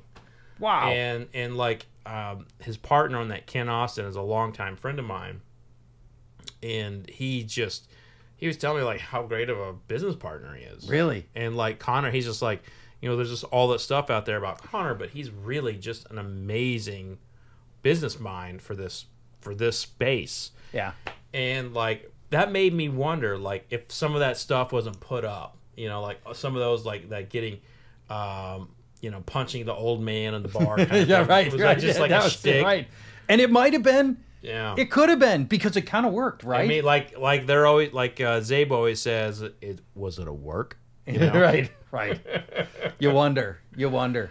Uh, so he, so Okay. we talked about Terry Bradshaw, uh, Peyton Manning, Charles Woodson, Ed, uh, Wayne Gretzky has his own like company. Uh, Yeah. he's got wine. He's got uh, I've seen whiskey. he's got whiskey. Yeah. he's got some liqueurs. Um, one I think is probably probably my favorite to talk. One of my favorites to talk about is Drew Bledsoe. What? Drew Bledsoe has I didn't know a he was in has a business. winery in uh, in Washington. Really? Yeah, called uh, Doubleback, and like I've tasted the wine, it's very good. He's uh, he's the own he's his blender, and so Mm-hmm. He's he- his own blender? He's his own blender, Okay. and so he's kind of known in Washington, and like he's a really good. Uh, the wine's good, Wow. and so he's like that's like where he went, and like you know, and he of course incredible football career. Yeah. Now, he's not a Hall of Famer, I don't think, but just No, a but you, you know he's. But it was a good long career. good long career. And he deserves better than to remem- be remembered as the guy Tom Brady ultimately replaced Yeah. because his career was so much better than that. Yeah, I mean, he did get a ring, but he also played in a Super Bowl without Tom Brady. Yeah, that's it's a great point. You shouldn't forget So that. So my two, let's taste this, and Okay. then I'll tell you about two uh, that will blow your mind. Really? uh, after after this. Okay. Yeah. All right. So this is George T. Stagg, 2020. Ooh yeah.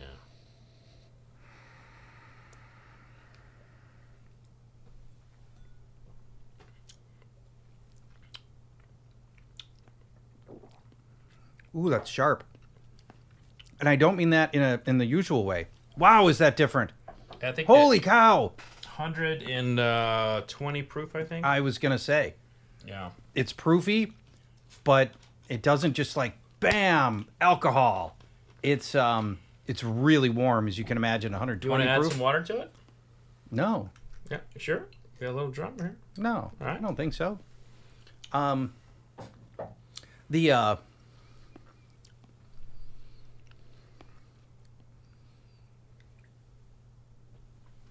A little licorice for me in here.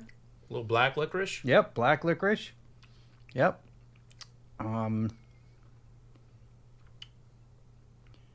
Hmm. I don't know what other flavors I'm. I, I'm having a hard time articulating the other flavors I'm getting, but man, is it sophisticated, Fred. Yeah. This is good. Save that one to taste up against. Uh, I will. You know, the others. These are in order. You can't really tell here. I'm building. I mean, my- you've been doing yeah. a good job keeping them in order. Thank you. Yeah. Of course, well, we may not be able to remember the order that we did these I in I don't anymore. Remember but- which yeah, one we exactly, were on. Right. They got one more. might, might end up coming to that. I heard that Sammy Hagar made more money off the sale of his tequila than he made Oh yeah. in his rock and roll career. yeah. Well, uh, Sammy Hagar. Oops. Just put that anywhere, Fred. Sammy Hagar is. Um, are you out of glasses? I am. That's which is pretty impressive. It's, Yeah. You want to go yeah, grab? you wanna yeah, I'll, go, I'll be right back. I'll grab a couple more. And then, I'll, cause I'll get you. Because you really want to taste the Uncle Nearest. Yeah, I do.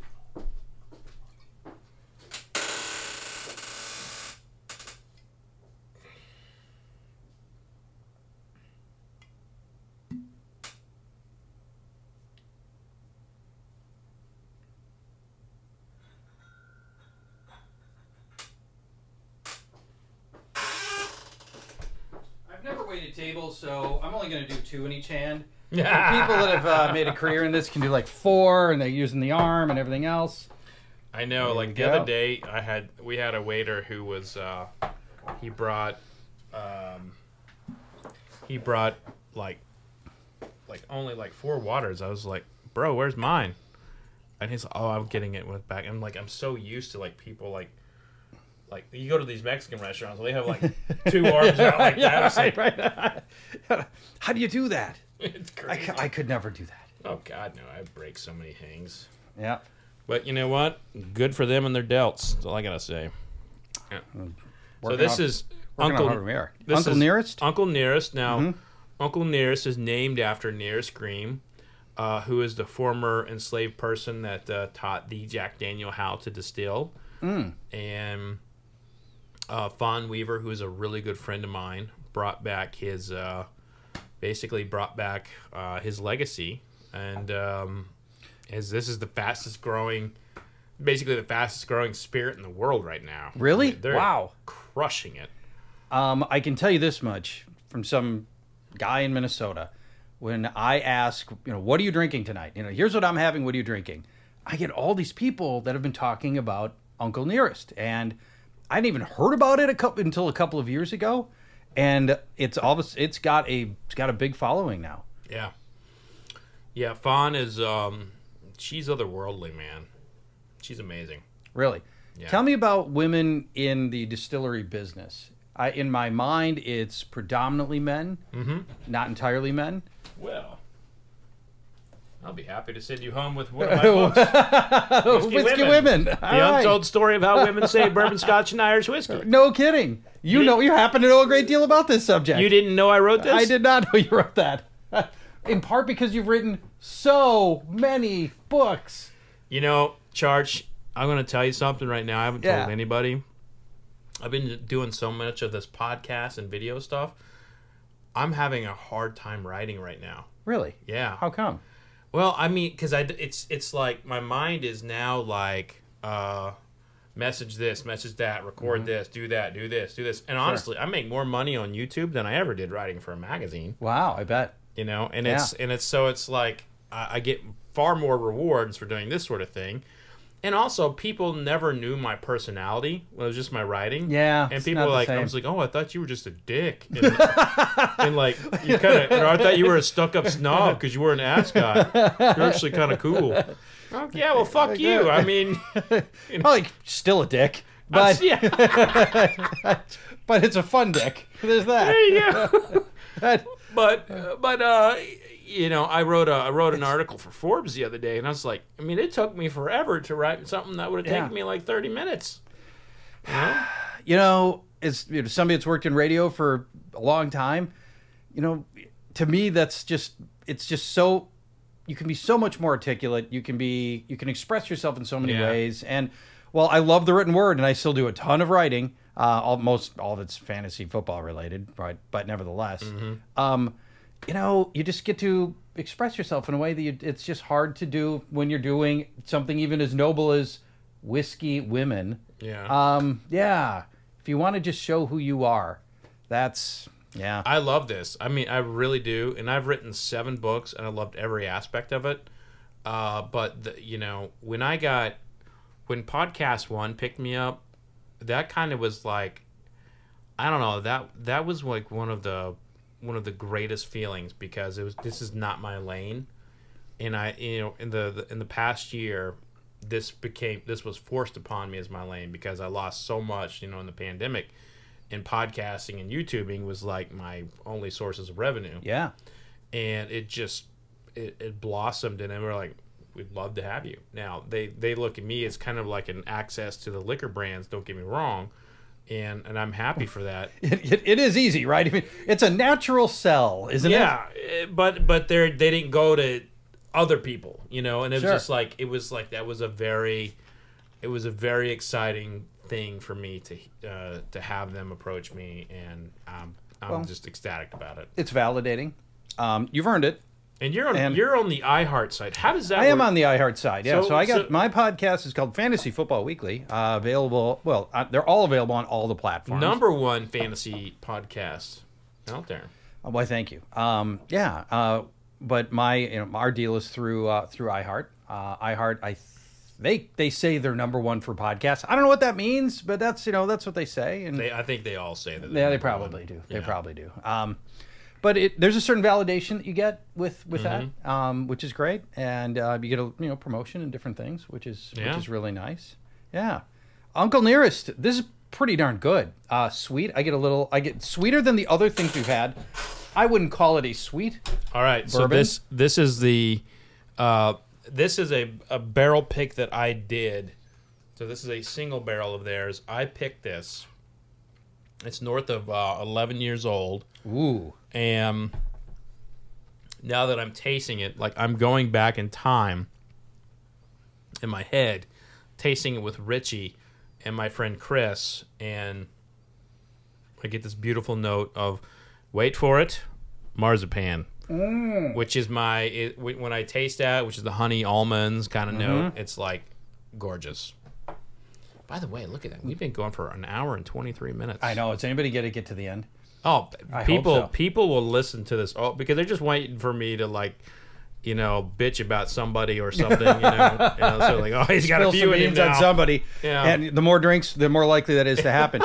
you know, I work for a talk radio station in the Twin Cities called KFAN. It's a sports talk radio station, and people often say, "Oh, tell me about you know this host. Oh, tell me about Dan. What's he really like?" and to get to your point about talking about expressing ourselves in this kind of medium, Right. When you talk for 100 and how many minutes or an hour and how long 100 you know yeah. it's sooner or later you become yourself Yeah, and so what, when yeah. people say what is dan really like what is fred really like so you can't fake it if you're going to talk for three hours every day Right. you can't fake that anymore you are who you're it's exactly who you hear mm-hmm. that's the person that most of these most Now the real reason why I invited you over, I'm having some electrical issues in my house. I'm I'm not a I- I have now as you now know apparently I've, I wired my house for electric in my basement and I learned a lot. I did. Oh man! I So my father and my uh, cousin, they are they're electricians. They are all right. I have no skills there. I'm I'm, I'm like I'm like half afraid I'll electrocute myself. Nothing better than knowing an electrician. That's even better than being an electrician. Yes. Mm-hmm. But uh, you know, like uh, it's that is like that's some legit stuff. When it and and for those uh, uh, who don't follow Paul, he basically rewired his entire house uh, from scratch. Uh, no experience with it at all, and like. I mean, I struggle fixing my damn toilet switch. You know, I mean, the other day I fixed I fixed my so our toilet's broke again. Like the thing's like broke. Yeah, right. And so like for the last year, it's been like uh, it like takes forever to fill up, and you know it just snapped. And so I go to Lowe's and I pick up uh, the materials, the little handle thing. Sure, and I- yeah. You know, They've got a repair kit They got, yeah, buy. they got repair kits, but they got the easy one and the hard one. You know, I, I got the really easy one. Mm-hmm. Yeah. And so I, I got it going, and then it didn't work. And uh, and, and Jacqueline's like, what what did why why didn't what what happened here? What'd you do? I was like, well, I have my own way of fixing things, and I didn't follow the directions. She's like, go to the store right now, get the other one, and do not come back. And you follow the directions. I love it. So like I'm like, okay, I will. what I learned is uh, through my pro, I had an unfinished basement, and so I took it from unfinished to finished, with the exception of drywall, plumbing, and I didn't oh, lay my own carpet. Some people are like, "Did you buy carpet?" Yes. Did you put it down? Well, no. You know, they I paid somebody to put it down, but I did all the rest. And the electric was the was the best litmus test. And as it turns out, for most homeowner grade electric stuff, if you just compartmentalize every step of the process, it's they're all super easy. It's just that the totality of it is a lot, and the almost impossibility of you electrocuting yourself is this thing that this fear that's in your head.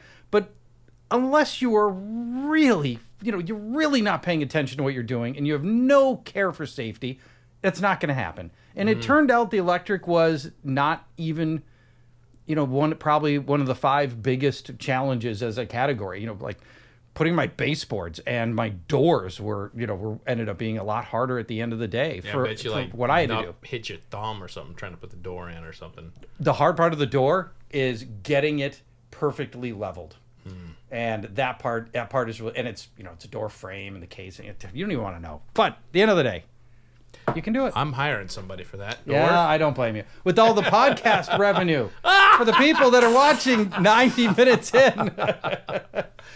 So uh, yes. all right, so I had so thumbs up on the Uncle Nearest. Yeah, this is uh, this is really good. Um, tip of the hat to the Uncle Nearest. Now, is this one that I can find anywhere Uh, near me? no, no, no. This won't be one you can find. I'm not gonna be able to find this No, anywhere else. That's too bad. find- I saw one other bottle. It's right there. Yeah, The 1856. yeah, you'll be able to find that one. Here's 1856. But with the one you really want is the 1820, apparently. Yeah, Uh, this is they've got a few others out too, like the Yeah. Masters Blend. But you know they're crushing on all the stuff they're doing. Good for Um, them. That's great. Uh, sp- just speaking of random year numbers, uh, Old Forester I think is really really good. Yeah? But the 1920 is my jam. It's another level great. Oh, Yeah. gets so good. it is 1920 is yeah. fantastic. and, and you can find it everywhere. yes, and it's not that expensive. No. maybe you know 45 ish dollars at least in Minnesota. yeah. You know for how we tax our liquor, that's you know that's not bad. Y'all like your taxes, but you Oh, got to do it for the uh, Oh, yeah, we the do. heating there. You know, it's always, you know, it's so cold all the time. Yeah, it is. You think we could we- we should be saving our own money to pay our heating bills? So, Yeah. uh, two athletes I want to bring up. Oh, who good. Kind of like Yes. crushed it in the uh, in the like, did you know kind of category. All right. Carmelo Anthony.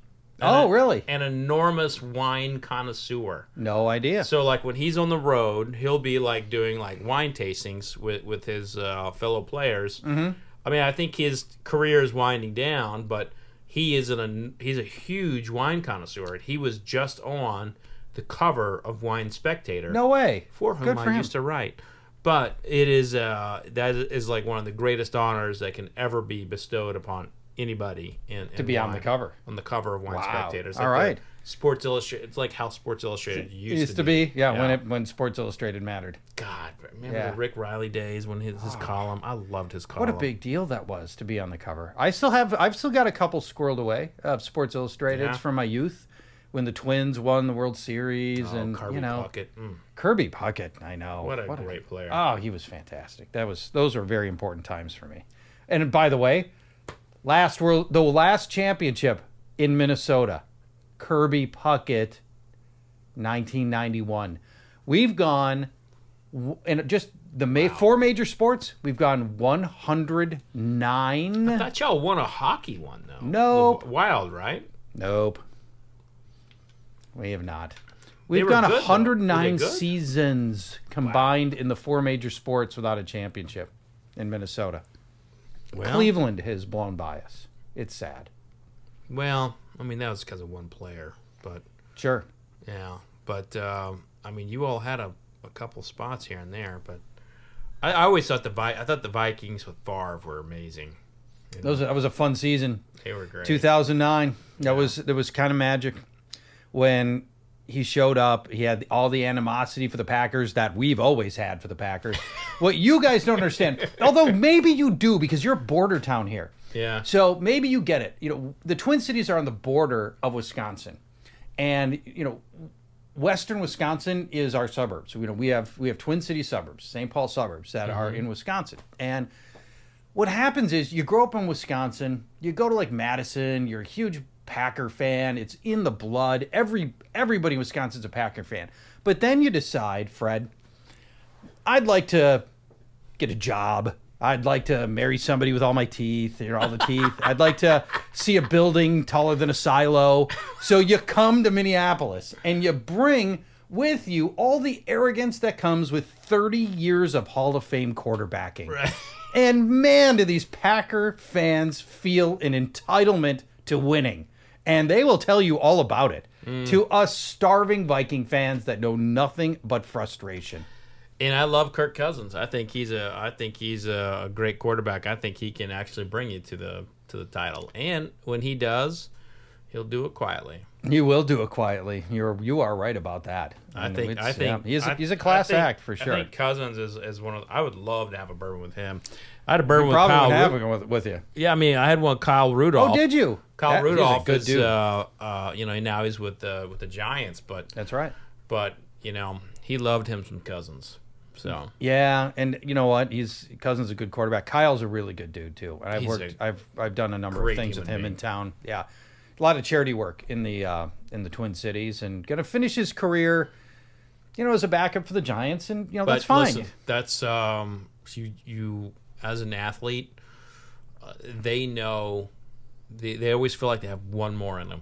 Yeah, Yeah. I applaud that. I love that fight. Sure, you don't go down. You don't just decide to hang him up. You, you Yeah. know, most don't. You find out the hard way. and he's but- an all pro you know Yeah. i mean he's Yeah. gonna mentor he's he's a great person i mean i think that's where we go always with with kyle he's a great human person. being No, he is. That So- is that is one hundred percent true. So- And was he on your show at some point? yeah yeah he was on my show very early on Was yeah. he? yeah we have a uh, well, we have a charity partner um uh, of, of interest that we that we work with together and like and they connected us and and so yeah, I mean we're so what I what I do with charities is like I go and I, I curate things I bring bottles and we auction them off Oh, sure. we do stuff like that and um, and you know in my career being close to you know um, north of two two million of things that I What? that I've helped with Wow. and and when I'm talking like like I'll be an auctioneer auctioneer and it's not like they're they're buying me but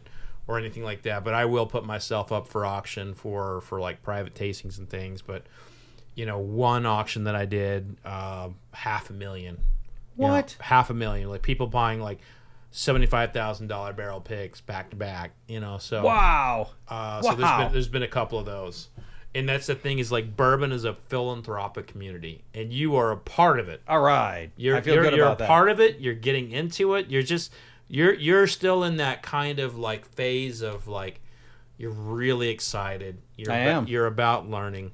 Soon you're gonna find you're gonna go to the store and look for something that you couldn't find that you used to be able to find every day, and now you can't find it. You're gonna start hating it. Oh, t- tell me about it. I've, I've, all, I've been doing this long enough to experience that, for sure. Uh, right, you- I think we were talking off camera before we started.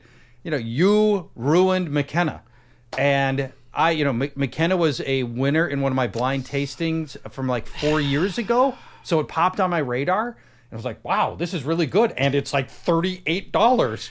And you freaking wrecked it, and Yeah. I hold you responsible.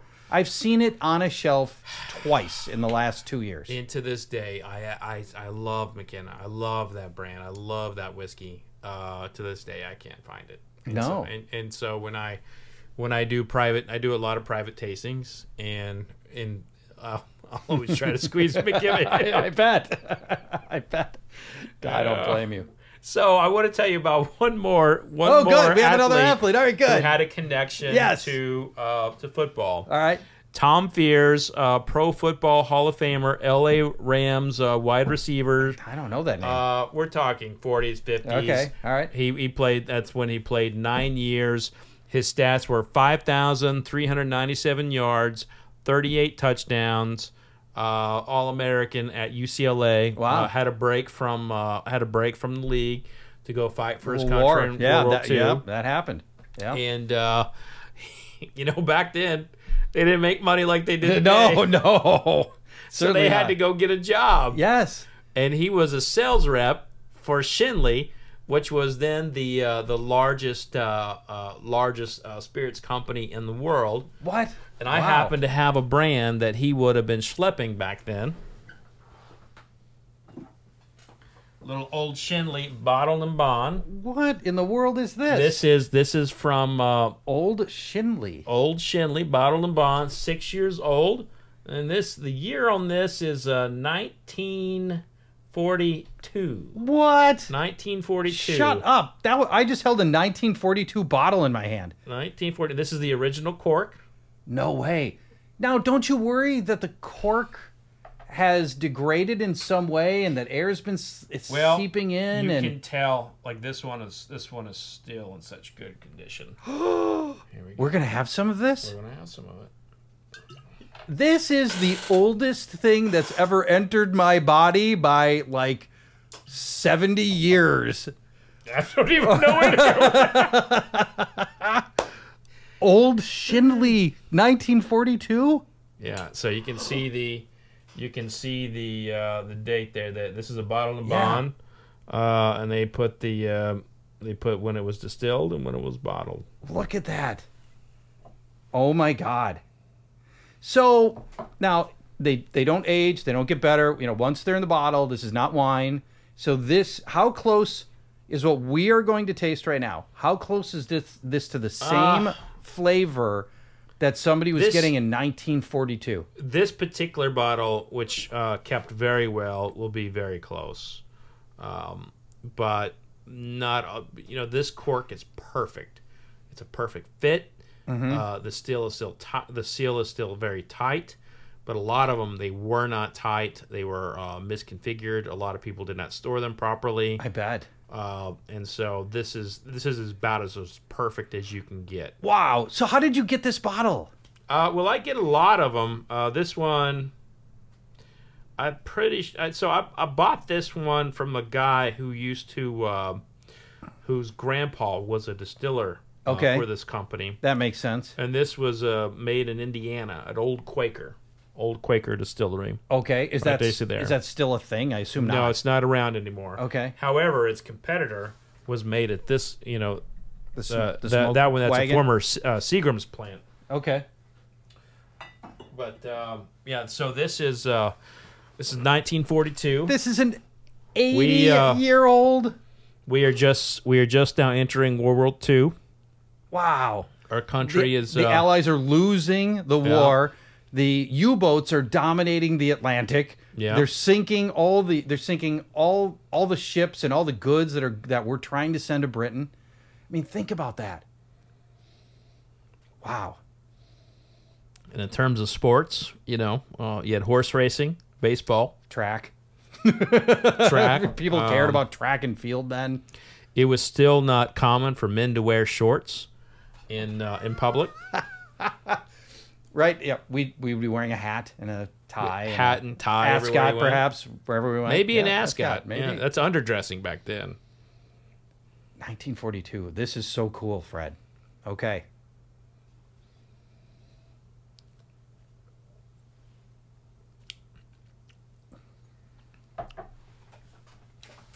It still tastes pretty good. It does. I wouldn't know if I didn't know, Fred. It's um It's oaky.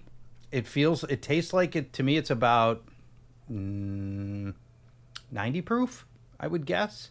Well, it's bottled in the bond, so it's 100. Oh, it's proof. 100. It's a bottle of bond. Yeah. Right. Okay. Um What are you getting off this? Well, this is a. Uh, th- this is a. This is layered for me. Um, it's not youthful. You know, when I say youthful, it's it's more leathery, more cigar box, more tobacco-y. Yeah. there's some licoricey there. Um, but you know, I would throw this in a in any flight today. It's still good. What a treat. What a leathery is very apt for this. Mm. I happen to eat a lot of leather on a regular basis. It it's it tastes like I think leather should taste without knowing what leather should taste well, like. Well, if you grow up around horses, you eventually chew one on you know some leather reins at some, Some point. point, you know. All right, so we can go through and do a retaste. Take a break. Whatever you want to do. I'm up I'm up for a retaste of some All of these. So let's let's retaste. right. Um, Let's retaste the pappy. Yeah. See where you are with the pappy. Okay, hold on. I want to Rinse your- rinse your palate out. Right on.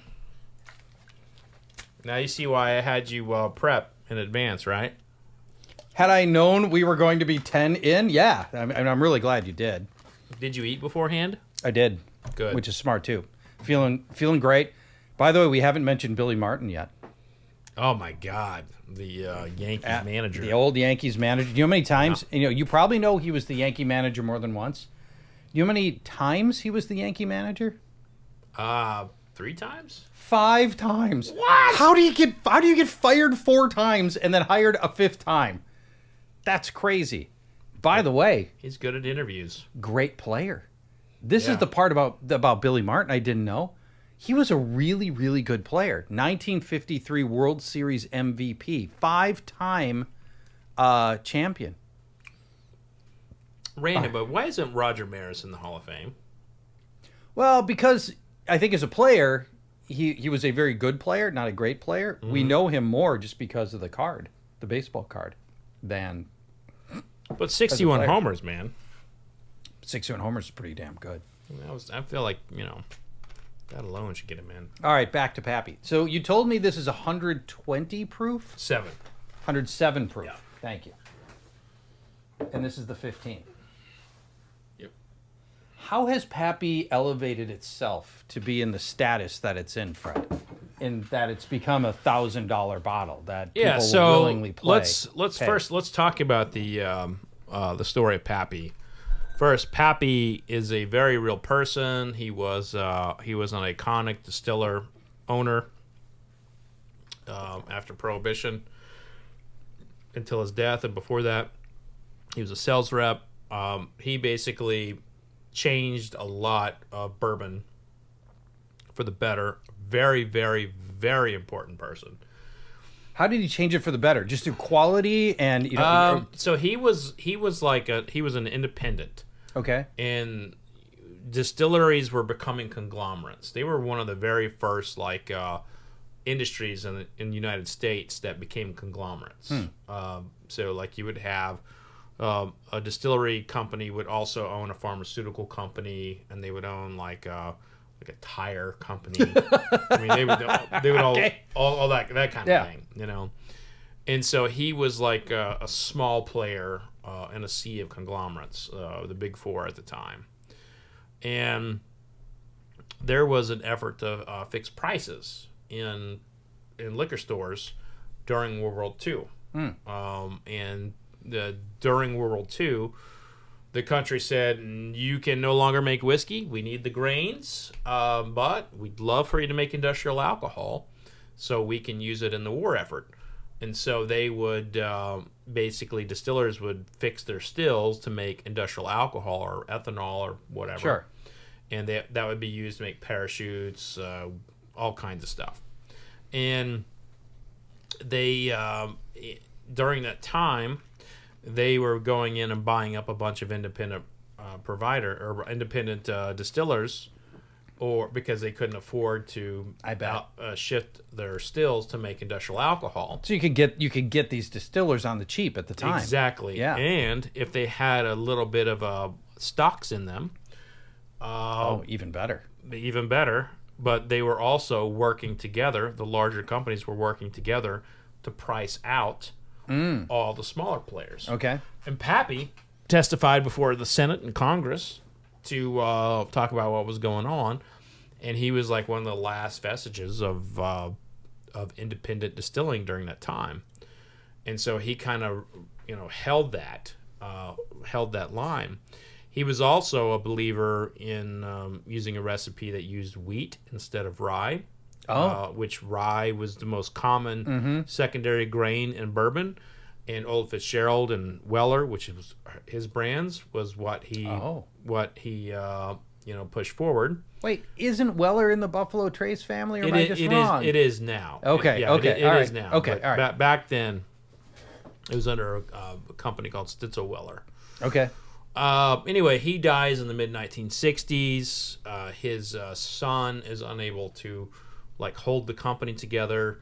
Uh, the other family members sell their shares, effectively selling off Stitzel Weller in 1972 to a conglomerate called Norton Simon. Okay. Uh, Norton Simon also started a Canada Dry distilling company in Kentucky.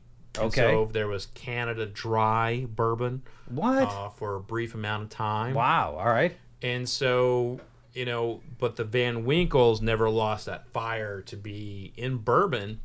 And so they started their own private label, old, and, they started like Older Van Winkle, Mm-hmm. and they started like uh, you know making you know their own whiskey, Yeah. and like getting stocks from other people and blending them. And Julian Van Winkle, who is uh, uh, Pappy's grandson, uh, acquires a facility in Lawrenceburg, Kentucky, and he starts you know bottling stuff, and he's just you know he's not doing well. He's like he's like trading uh, bottles for magazine ads Ugh, for okay. cars. Yeah. Uh, the roof is leaking. You know, he struggles to make payroll. Um, you know, week after week, it's like, is this the week that I have to fold? Wow. You know, and then one day in the 1990s, late 1990s, he gets a 99 point score by the Beverage Tasting Institute. Oh my God. And The- everything changes. everything changes and everything changes everybody wanted his product um, buffalo trace uh, called him and said hey would you like a partner mm-hmm. and at that time he's like oh man i can't take it anymore i mean yeah we got some acclaim here but i can't Sure. i can't make it Yeah. and so he partnered and then that everything started going up so anytime that anyone ever brings up is pappy overrated is it overhyped i'm like do you know the story Yeah. Right. I mean, Yeah. if anybody deserves this fame, it's mm-hmm. that guy. But the flaw that they have in their system is that they continue to price lower than its demand. So they price it at a point where they feel like the ordinary Joe can get a bottle because that's their belief. That's what they want. Okay, but the reality is The rea- nothing like that. No.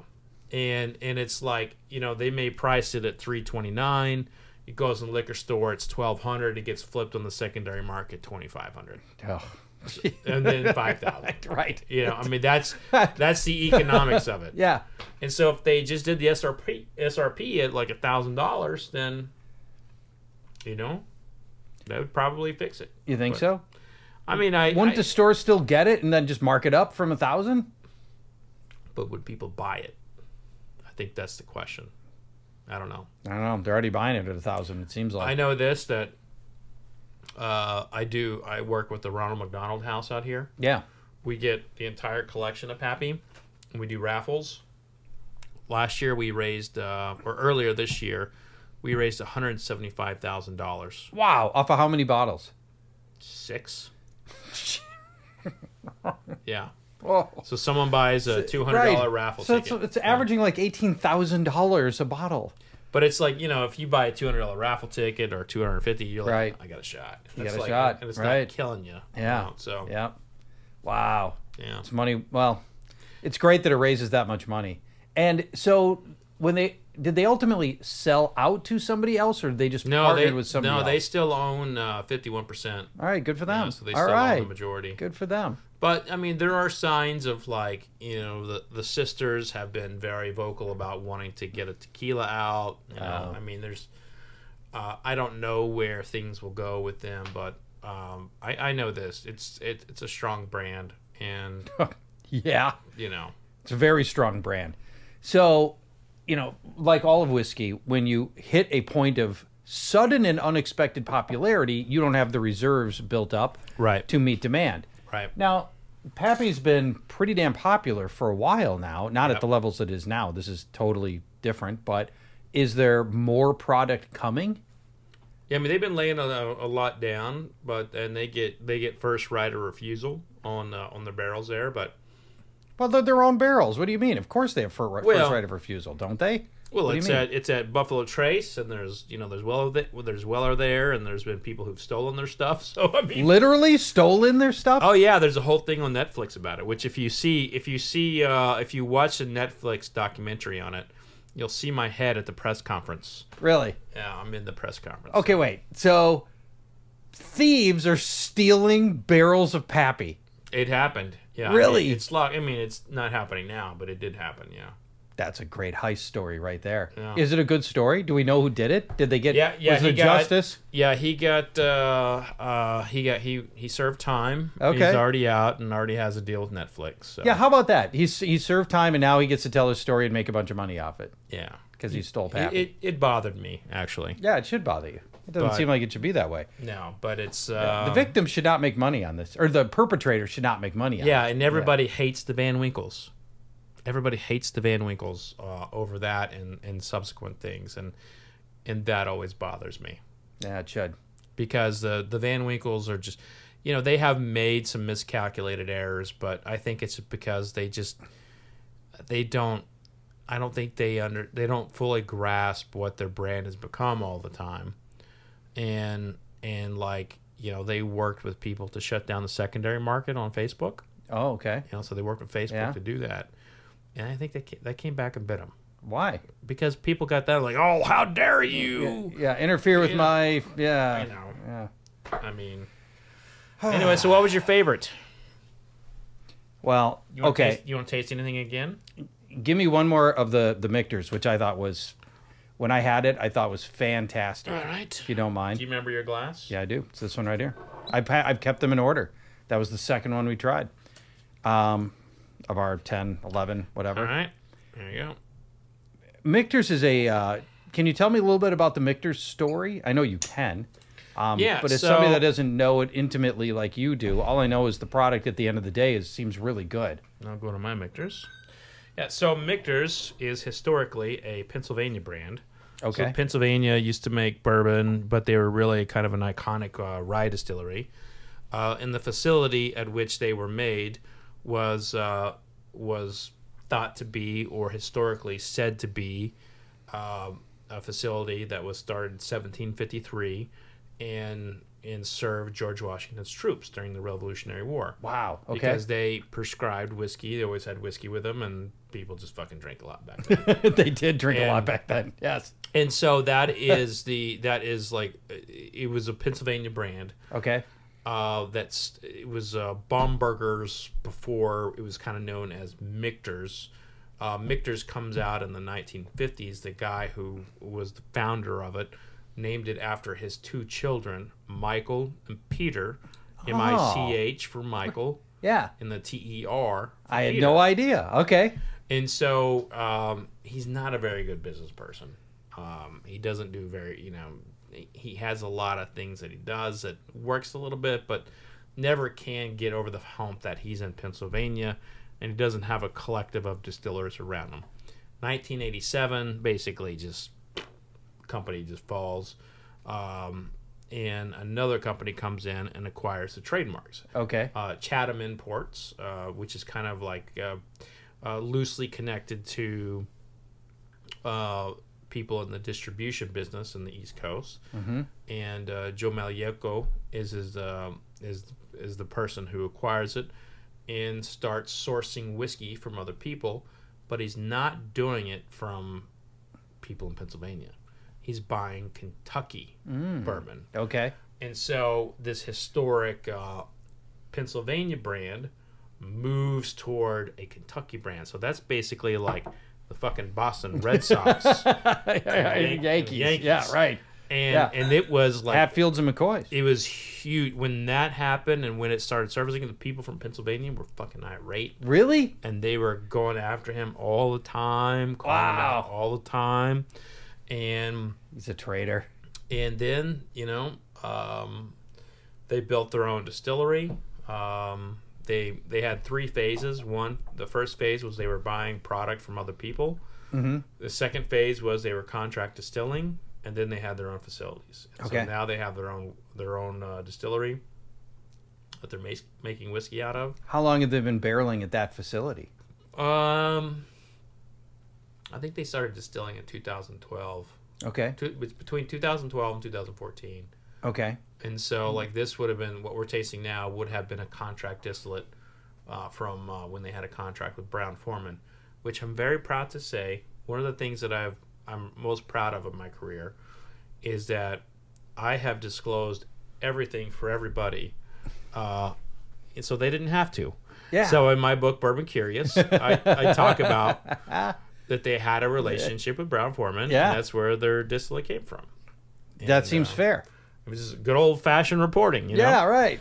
And so um, um, that, that's where it started. But now, I mean, this it's a great team. They have a great, um, you know, they have a lot of stuff. I mean, I'm in their visitor center as like giving a video about them. Uh, you know, I've been, I've sipped their whiskey with a lot of people, and um, including yeah, me right now. right now, Michter's right Yeah, now. right now, absolutely, and you know, they're one of those that when people, when people from the old guard in Pennsylvania come out and they're like, you know what, we were wrong. We were, we were- Wow, we were a little really? too hard. that would yeah. feel good.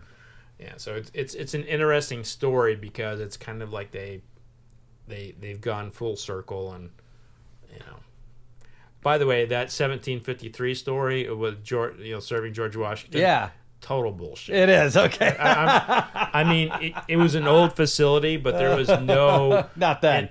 But they but they there was no verifiable anything. It was Okay. like, that came out in like the 40s and 50s yeah. just to prove that like you know it, when it, they make shit up all the time Well, whiskey Welcome to marketing 101, right? that's that's okay. no one can disprove Yeah. it Yeah. So- I'll, look, all I know is it tastes good. yeah that's So the, it's- that's it's the most working. important thing Um, I don't care if they're getting it from whatever, Brown and Simon. No, Brown and Brown-Forman brown and simon sound like a good company yeah, I think it's a book publisher actually. I think. uh, that brown and simon would be simon and schuster yeah, maybe. I'm Little- probably Little combining- Brown- Little Brown, and Simon and Schuster. Yeah, Little If they ever Brown, got yeah. together, that would be the case. i think they actually did acquire each other They might have. I don't We know. might be wrong. We might be right about this. I have an idea. So we're at the you know something closing in on the two minute mark or two hour mark. yeah Let's do a Twitter hashtag for people who make it to the end. Send us at Fred Minnick at Paul Charchian a right. special hashtag, which I want you to name, okay that uh, says I'm one of the true believers that made it to the two hour mark. okay um what's a good hashtag for us That will that It's yeah. unique to us. Mm-hmm. Uh, coconut water. Coconut water. Okay, hashtag coconut water, and we will know you are one of the true believers. And the reason why end. is I forced uh, Paul to uh, drink some coconut water. It's true. beforehand, and so I'm his- glad right now. so he would have the electrolytes to uh, withstand this two-hour tasting. Yes. uh, I'm going to give you one last name that we haven't talked about yet. That's Okay. sports tied to sports and, and alcohol. Harry Caray. Oh God! Harry Caray. Yeah, You know, the seventh inning, uh, the seventh inning stretch with the Right. song, and he's slurring all the words and everything by the end. Jack That's- Daniels, baby. Harry Caray was 37 years in to his broadcasting career before he started with the Cubs oh wow! for 16 more years. I didn't know that. I know. Unbelievable. So he ended up having a 52 year run as a broadcaster. wow. Staggering. I mean, but what a job, man! What a what a legend! What a what an incredible voice, you know? Yeah. Yep, absolutely. And he did uh, he did the White Sox for a long time, then went to the Cubs. So he had a lot of Chicago, obviously a lot of Chicago roots. Mm-hmm. Now, have you been to any of the? Have you ever been to one of his steakhouses in Chicago? Yeah, I think I did, but I don't I don't recall it very well. That's a sign right there. If you don't Yeah. recall it. Yeah, and I and one of the one of the books I wrote was on steaks uh, for certified Angus beef, and Really, you've written you've written a steak book as well. I have, and I, I traveled the uh, country uh, eating at all these different steakhouses, and I mean I've had some incredible steaks, but I bet you have. but my, my, my favorite was uh, my favorite was a place called El Gaucho in uh, in Seattle. They had he did like a nice peppercorn over um, over a strip, All right. like a pepper. okay, you lost me. Okay, wait. I listen. I, lo- I I I typically don't like sauces. I was gonna say I don't like come on. sauces normally, but this was amazing. Here, I've got a great screwball for you to taste. You'll love the you'll love the peanut butter. You'll love the peanut butter on top of your bourbon. Come on, man. You can't tell me it's a great steak and then smother it in. I love peppercorn. You can't smother your steak and peppercorn um, and tell me how great the steak Fair, is. fair. I can just tell you that was the most memorable steak that I had, and I've had many. And, and I don't put sauces on my steaks ever. We But we've got a one? we got a great steakhouse in Minnesota called Manny's, and here's what I love of the, the, what they do. They've got one bull in Chicago that makes all their steak, one bull, and every it's just that's our bull. He's got all the qualities that this bull you know has all the qualities we want in our steaks, and they just use all all meat that comes They're, from free- they're freezing his semen that- right now. That right as we speak. That's right. That's right. That that bull right now is getting some action. right on that this note, minute. on Yes. that note of the freezing semen, uh, you know, which by the way, my degree's in agriculture, and I actually watched that stuff happen. And Oh, I'm sorry to hear that. yeah, it's it's it's, it's, it's I don't- very. you don't want to see that you happen. need, you need think. therapy after it. I It's, bet. it's very uh, uh, Hashtag coconut water. coconut water, not to be confused with uh, what's happening with the bull. No, uh, on that. no. But uh, as we close out here, uh, cheers, my friend. Cheers. Good seeing you. Thank you. This was so much um, fun. Everybody just look for Paul Charchian or uh, look for Charch. Uh, check out all of his fantasy football stuff. He is the best in the game. And you've got your own website, your own league. What? Yeah, guillotineleagues.com uh, for the new, freshest, funnest way to play fantasy football. Guillotineleagues.com. Ooh, giddy up. All right. Let's go lose some money on some fantasy football. Which is what I know because I never fucking win. But You won last year. You won your guillotine league last year. no, I You didn't. No. I thought you won. didn't. No, I didn't. Oh, you're right. Mr. X won it. He won. Yeah. Forget I was. You got, you got some good whiskey from me. He did. But uh, that's going to do it, everybody. Bye-bye. Cheers. Fuck, this sucks. I want to know who lasted. Did you make it all the way through? I mean, it was a long, it was a long episode. And if you cut out, you didn't make it, or you had to chop it up a little bit, I understand. It was a long ass episode. And to be honest with you, um, maybe that's because it was so much fun. You know, Paul and I, we drank all those bourbons and we were kind of like, man, that went by fast. It was two hours. Unbelievable. But uh, I really enjoyed my time with Paul. Such a gentleman, such a great class act, and, and so important for uh, uh, for my world. You know, he's been a good friend and, and helped me out in a lot of ways. So a big shout out to my boy Charch, and I'm excited to have him on here. I can't wait to have him back. But that's going to do it for this week, folks. Make sure that you are following me on all the social media channels that you can. Just look for my name, Fred Minnick. Also, the Fred Minnick Show, this little podcast right here, has its own Instagram handle. Go check that out. Look for the Fred Minnick Show. Uh, and then, uh, if you can, give us a review on the however you listen to this podcast. It helps with the algorithm overlords who are always, always dictating what people listen to. It helps me in a big, big way. If you can go give me a review, good or bad, we can handle it. So, but that's going to do it this week, folks. Be safe out there. No licking handrails, no licking trash cans. Remember, vodka sucks unless it's being used for hand sanitizer. Cheers, everybody. You've been listening to the Fred Minnick Show, brought to you by Michter's American Whiskies and by 291 Colorado Whiskey. For more information on Fred's books, articles, and more, just go to fredminnick.com.